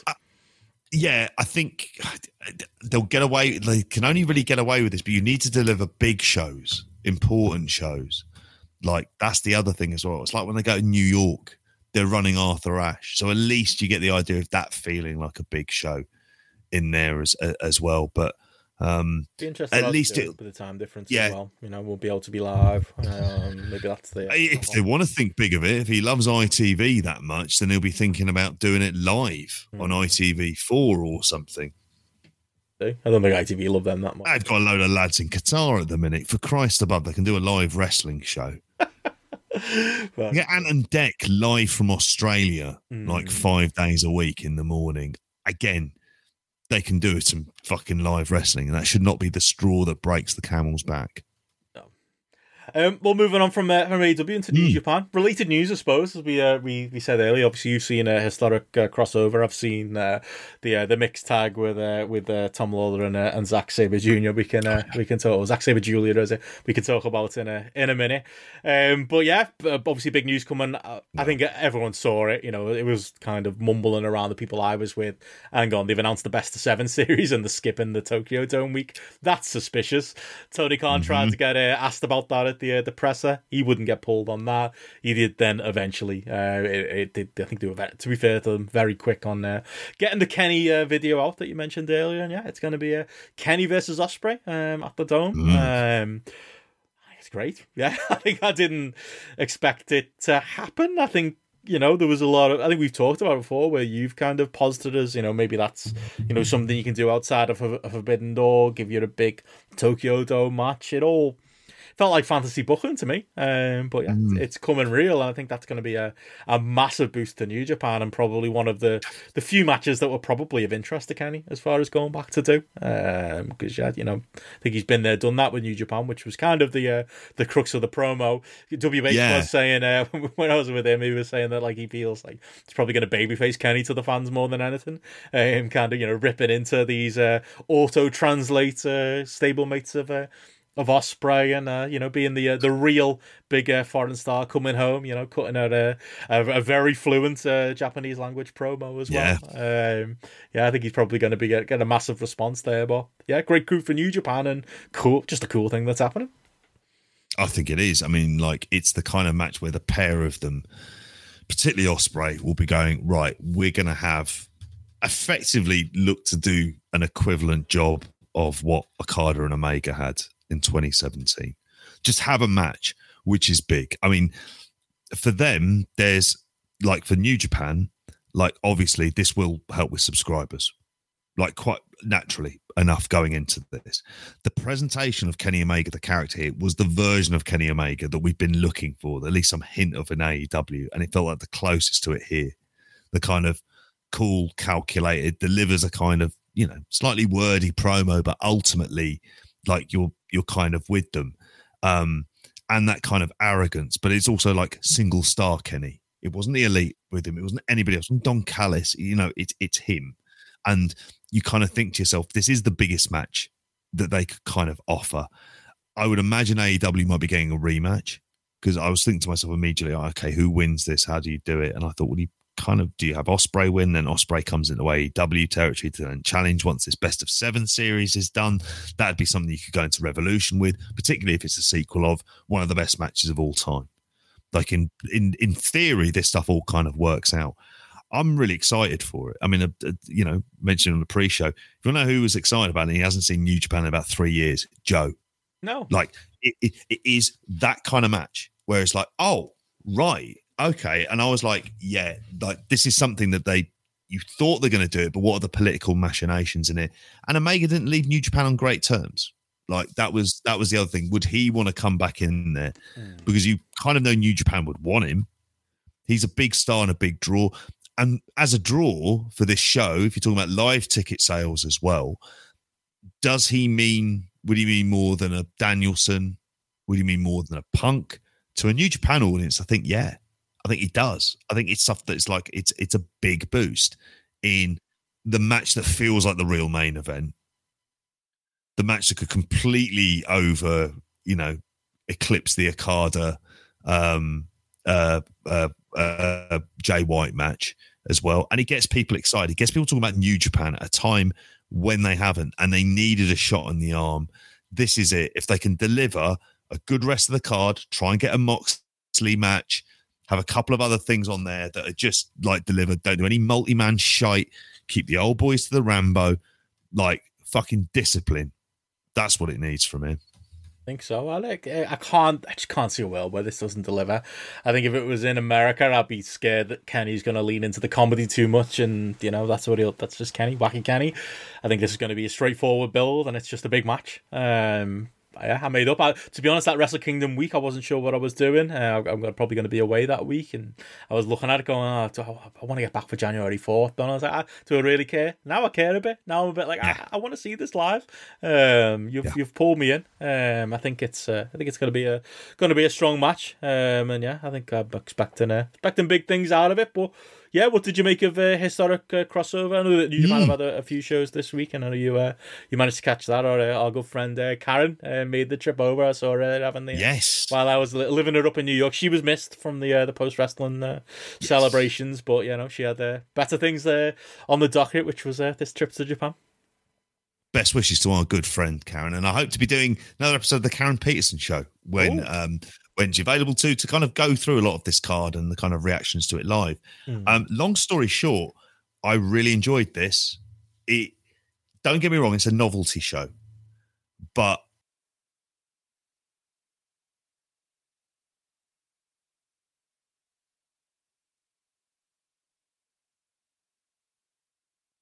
do you know what? They basically presented them on a parity. They really did. You wouldn't have known it from like the entrances. We've not always gotten well with Chris Charlton. I will say he serves a very helpful gap for those of you who the- don't watch Stardom. For like, this is where you're kind of. I was having to defend this it's so this, helpful. this is the weekend. I've got to say, like, I, I, my criticism of Chris Charlton wasn't that I don't think he does a good job translating and providing Mm. facts. He does a great job of doing that, and he was great on from the little bit of this show I saw. Great at that, updating the audience on what's going on. That's always been the point. The thing I didn't like, I don't like, is when he tries to do the emotional calls, the the big dramatic. This is the in the Tokyo, all of that at the end of. Oh, he did that Leave that to Kevin Kelly. event. Leave that to Kevin Kelly. Like that's where he oversteps his boundaries. But you know, he got his knickers in a twist that I said that, and uh, got into a got into a bit That's of a what you do, uh, man child. But anywho, um, what are you gonna say? No, but it, was like there was a lot to enjoy just about how it kind of was put out there. And I thought the interesting thing for me, the big takeaway, rather than being on parity, is the fact that, you know, everything else about them, they, they, this felt like they'd reached a kind of big level. And there was the women's interactions, I thought, like in a lot of the, the uh, mixed kind of the most interesting dynamic to it and seeing these kind of stoic men from a rather conservative company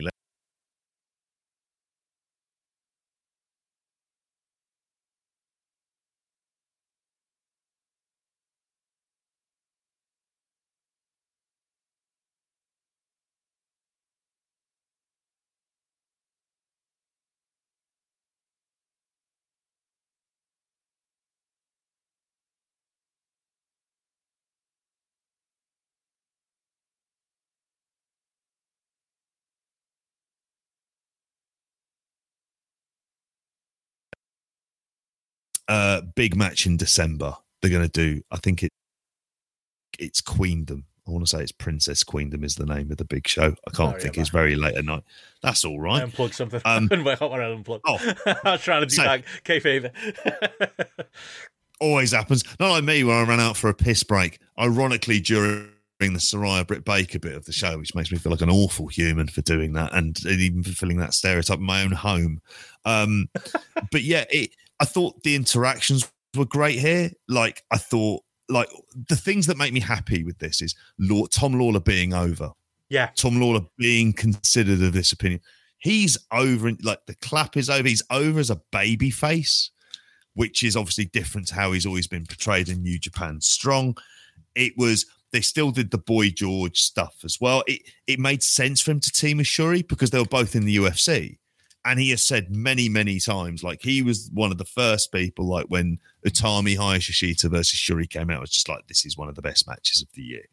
And he's been on that early on. I love the bit where Julia and Shuri teamed up. They I explain the stuff that. about I didn't get that at all. Did you not? Uh, uh, weird. the whole point has kind of been that the, that the stardom women have gone, no, we want to fight the men. We never get a chance to. It's not fair. right. And New Japan kind of going, well, these are the rules for it. So there'd be occasions where they just kind of break it. It Right. gets more problematic when Tanner full on slaps like kind of Micah in the face. And I was like, Christ. Like, like, yeah, that's not, Scotty T. Party wouldn't be having that. No. so I wasn't expecting to hear his Got a no- daughter. name tonight. I won't. Uh, yeah, um, but it was a very good. Like, I mean, I thought um, the the match itself, like, there was, you know, just a hell of a lot of fun to it. Julia looks like a star. It feels like she's going to beat Shuri. Um, they're going to have an absolute banger of a match. It's going to fall into that kind of stardom mode. I don't know. How did you? I went three and a half stars on this because it kind of has a limit, but it's more the dynamics of how it's presented and how when you know the fact that Julia was doing Zack Sabre Jr.'s poses and stuff like that. It was fun, but I wouldn't go more than that. I thought, was- I don't know, I, I wasn't really into the Yeah. messy, you know, messing with the dynamic. It's a ten minute match, wasn't it? Um, it a, felt like a ten minute comedy match. Really, I don't know what I expected to be honest. Um, going in, I just heard a lot about this uh, this Zack and uh, and Tom Lawlor interplay with the boy George George Michael stuff, Mm. and obviously Tom Lawlor being such a big fan of of Stardom, um, uh, and getting to be in there with a couple of what he called his his heroes was was kind of cool. But I don't know, it's a wacky ten minute comedy match for me. Um, didn't think it really Yeah. much much to it. That's what a lot of the undercard kind of filled the gap of. And I know you might, and in some ways, this is not entirely different to that Noah versus New Japan show, where really it's a novelty show, but are you missing stuff of real substance? Well, actually, towards the end, you do get stuff of real substance, and the undercard delivers in terms of some of the the kind of interesting interactions because you've got also the next match. It was like it was two like you basically had the heel faction of Oedo Tai, which is basically the Suzuki Gun equivalent, kind of wrestling with them, but also against them as well. Um, as Tam Nakano and Taichi started flirting after the match, and it was kind of similar to this, where it was weird, but it kind of works as like, and it might be, feel like a bit of comedy, but on an undercard of a show like this, where you know you're going to get big, more long drawn out main events, I think it was, I think it was good just because it kind of had that novelty. So I found myself watching it and not being bored. Like I ended up watching all of this. I hadn't expected to. I thought I'll probably just skip to the main stuff. And then, you know, you look at the ratings on the app and, you know, people are quite keen on it, sort of going all around sort of like three and a half, four stars and some of the early stuff. There's no reason for an LIJ United Empire match on that. That is pure s- stuff. They shouldn't have it on a show like this. But I mean, I will say when he gets into the big two matches, like I think it delivers on both of them. Like I thought, I'm probably slightly going against the grain in that I think Mayu Iwatani Kairi, I went 4.25, which I know is below the app. It's tracking, I think, around 4.55. I thought it was very good, hard hitting. It probably didn't help I knew the result, to be honest with you, because I kind of, I think that killed some of the dramatic tension for me that perhaps I would have gone into it. They beat shit out of each other, mate. they absolutely beat fucking shit out of each other. They were slapping each other around the face, pissing tears afterwards as well. Because everyone's their mate and they all love it. And as we always do, every time I see you, we beat shit out of each other as well and have a good cry. So yeah, that's what happens here. Uh, and Kairi ends up winning that. But I kind of also want to give a shout out to Will Ospreay versus Shota Umino, like which only happened a couple of weeks ago, a few weeks ago at Royal Quest. And I think did we see it before? I think so. Like, yeah. And it wasn't great. Mm. Show Umino's better here. He's solid. I went 4.25 on this because it did the kind of job that I think it needed to do. And Shota Umino showed the kind of requisite fire more towards the end of the match. And it was a bit weird because Will Ospreay came out in a Hayabusa tribute costume, which was being auctioned off to to raise money. Um, and so he was wearing these like baggy pants, like he was like doing an MC Hammer impersonation, like while wrestling this match. Which, if he'd done a you don't you can't touch this bit, it would have been fucking awesome. which now demands that might be the closing theme on the show. Um, but it, it but like they also played up the fact of what they did at the end of the match um in London as well, where show where Red Shoes stopped it early after like kind of him doing the blows, and it felt like it's an early decision because it's his son in there, and they kind of played it into the match, and inevitably it's going to be part of Umino's character. I predict he'll end up turning heel like sooner rather than later. I think that's one of the in the directions they'll go with him first of all. But I thought it really built up, and I thought it was a hell of a lot of fun, good sequences. Like you know, Ospreay gave him a hell of a lot, and Ospreay's now in that role. It says a lot about him in New Japan, where he is there to like, all right, going to get a young guy in there with him. I've worked with him a couple of times. Going to give him a big match. I'm going to put him up because he because because they're in Japan. He's going to be putting him over that bit more. And Umino loses nothing from losing to Will Ospreay. Uh, yeah, anything else New Japan? Um, I saw uh, Karl Anderson's going to be coming back to defend the, Yeah. title, doing that the tag Yeah. finals. Uh, you know, that's a new WB, isn't it? You know, being willing to uh, Well, somebody go to uh, to drop the belt. Um, yeah, that's a weird, but it's, it's like the tag league finals, isn't it? As well. uh, I mean, I won't lie. Of the kind of news story type things, I think it's Cain Velasquez being allowed to wrestle for AAA while on bail is a Did story. he get allowed? Did he say yeah? mate. Yeah, today he got allowed to. He's allowed to do it. Fucking hell! Like that is mental behavior. He'll be a massive Uh, babyface as well. Yeah, yeah, exactly. It's like it's hard to fucking dis- disagree with his uh, thoughts and sentiments in some ways, but like whether or not it's the way you want to necessarily go about it. But in terms of Karl Anderson coming back, it made me wonder: Are they going to get Moxley into that position again? Is he going to? Who's he? Who's he defending? It is against um Hikuleo. Yeah, I think so. Yeah. Okay. Oh Christ! Do you want to do waste Moxley on Hikuleo at the Dome? Because he's got to win Hikuleo, which means he's defending at the Dome, but against who? Honestly. Um, What's the good scenario I there? don't think there is one. Only bad ones. Uh, I'm trying to think. Is there any other any other before we go? Any other news uh, we missed kind of over the week? We covered the uh, the progress thing. You can just sum that up as uh, middle aged men but promotion they don't Oh. understand and then don't understand when people uh, you know giving them grief. Apparently, it's only a minority of, uh, of you know certain internet fans, not the 400 or so people that quote tweeted them calling them fucking idiots for. Uh, not understanding what they've bought or uh, what the negatives might be of uh, doing such a show, but yeah, anything. Uh, sorry, I just need to get that in there. Any, any Yeah. yeah. news for us or what? That's all the time it deserves, like you said before. Yeah. I'm glad we were off last week because I, I was. I'm not spending. Yeah. We don't spend two and a half hours on progress anymore. Sorry, Nope. folks. No, They're not worth it. They're those, not worth your time. those either. days of That's one thing. That's one thing that you can say that you know. You know the way I'm normally right in it on stuff like this when it kicks off Mm. on Twitter. Being that step removed and on holiday, like I, I kind of like, and this has happened to me before. Like when different big news stuff has happened, you kind of look at it and go, you know what? Why do we all care? It's only fucking Can't be progress. like, you know Can't what? be arsed. Let them implode. You know. Yeah. Who cares? Um, It is. whatever. It is that one. In terms of other stuff, like I'm just checking new stuff there. Mia Yim's name was changed and then changed back. You. Changed to, yeah, Minchin.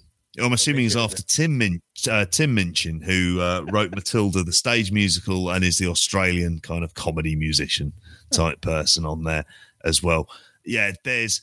Um, I'm looking on it. Possible spoilers for Survivor series. Oh, Becky Lynch is coming back, or I don't know if Maurice is. I could care less either way. Could be Sasha Um, Banks. Could be. That's this weekend. Well- I, I thought that we were doing the weekend show on Friday. Fucking Mm, might have to put a word. I haven't mentioned it to Matty. Probably have him back on next week to uh, to review that. Feels like there's WWE pay view every week now.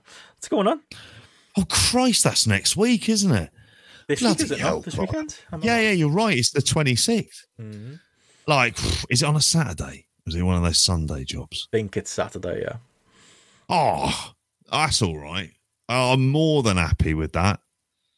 You know, I would have said match of the day, then watch. Um, I've got a lot of that to do. Like I was saying to you on the pre-show, I need to. Uh, I've been completely out of the loop as far as the World Cup, other than to know that the uh, the uh, the fantasy game is uh, is completely shit the bed. shit. Yeah, I'm going to spend the next couple of days uh, catching up on uh, on World Cup action. But uh, yeah, I think that's, Yeah.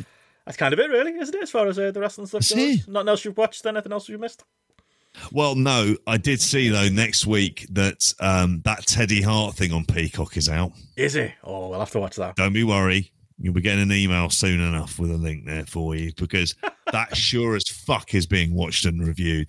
That's one of the things that I might put on and go, this is on Peacock. Can I get away like with the girlfriend? If I said to her, oh, it's a reality show thing, just to see if they'll, you know, pass, you know, pass the smell test, put it on. Did you make her go, watch "Who's uh, Wrestling with Shadows? She saw a bit of it. She didn't really get. It looked very dated to her, and she was just like, she was just like, "Who's this cowboy?" And I was, ah, he's kind of not, but he's from Calgary. And I love wearing that gear. Oh, it was a was, thing.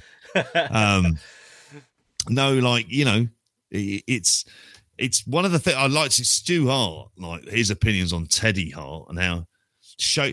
You know, when he's screaming, "Show me some discipline!" Should have been shouting at that fucking lad, like early doors. He did. He's one of them who's you probably did take some of them beatings in the Hart dungeon and he went the opposite way and became more of a cunt. Like he's a he's at a point now, Teddy Hart, where it's not even a funny meme. Like it- it's literally just that this is a really bad human being. Um, Oh yeah, love, love seeing how that comes out. Uh, might have done a film club on that, but hey, we can talk about it. Uh, oh yeah. on- World class on Tales of the Territories. Oh, it's a maybe we need if you if on that. If you like me are interested in knowing what bastards and wrestling are up to, then fucking you are spoilt for choice. What was that But card you're not gonna- someone put out where it was like all these fucking cunts Oh on it? With, like that was fake, right? They had like David Starr and Travis Banks and all these wrestlers allegedly was- working a show. I mean, it might have been Progress Abu Dhabi, but I don't think it was. this was the most like or when you're touring North Korea, this is the roster for you. Um yeah, no, it was it was everyone. It was just like the title of the show just be called Redacted, basically, with a series of blurred out faces. Problematic pro Um, wrestling could be a, a name idea. I don't know. It really did. It was like someone had gone into my mind. If they went to the storybook, particularly my, well, I'll say it on it. I done a UVF versus IRA storyline, and that was one of the tame ones. To be honest with you, the uh, book of Jim Jim Smallman stuff was the really controversial. Trying to try to just say booking in. I think it was Invader. Um, I tried to book Invader, Bruiser Brody's mur- murderer for Progress. I made a real effort to bring him out of retirement, to bring him in. now we got over into bed. But anyhow, um, He would- are you proud of me, JP? By the way, I made it to WBHQ before Jim Mate, Stallman probably ever has. So, you know. did as well. I, I will say, just bring bottles of piss at the ready next time to be build some. I don't. I reckon you can get away with that motel. Just stick some sort of I don't know contraption that'll fling them. Worst things have en happened in that place, I'll tell you. But yeah, if you want Yeah. more more on that, uh, no, we spoke Hmm. about obviously me and me and Steph did do a recording initially live from that hotel room. Unfortunately, that was lost to time, but we did a, uh, a supplementary recording once we got to our much nicer Tryp hotel in uh, in New Jersey. Check that out on the Patreon. Obviously, JP's daily updates have uh, continued uh, on while I've been away. Uh, obviously, at the film club of uh, of wrestling with shadows, we got Brett in uh, in WCW um, coming up as a, as a mixtape. Plenty of other uh, good stuff. Some fun King of the Mountain choices uh, coming up too. Oh yeah. Well, I think that's that's all the plugs, JP. Um, unless you, oh, you and WH coming up as well. Uh, NFL. Yes. Finishing off Andor on on Sunday, so that'll be out out soon enough as well. I'd also say as well, we're close enough to December where we'll start getting into our match of the years, list of the year type kind of stuff as well. Dare I say it? So that'll be. uh I was thinking about that the other day. I'm trying to get organised this Christmas. That's why I'm all over this fucking Black Friday shit at the moment. Eyes firmly peeled. Got some cracking bargains already. A lot of Christmas sorted. Yeah, doing all right. there you go. Early planning, very important. A load of Uh, fuckers to buy for now. I'm, I don't I'm, know. So after this trip, mate, I'm broke until my next payday. So uh, people, That's it. people are getting last minute Christmas presents Good this year, lads. But uh, get that Saturday overtime in last. There you go. But yeah, other than that, yeah, that's uh, pretty much uh, it for us this week. It's like weekend show coming up. We'll be a previewing Survivor Series, Survivor Series Spotlight next week. But yeah, other than that, folks, have a great night, have a great week, and we will catch you again next time. Bye. There you go. Can't touch this. Can't touch this.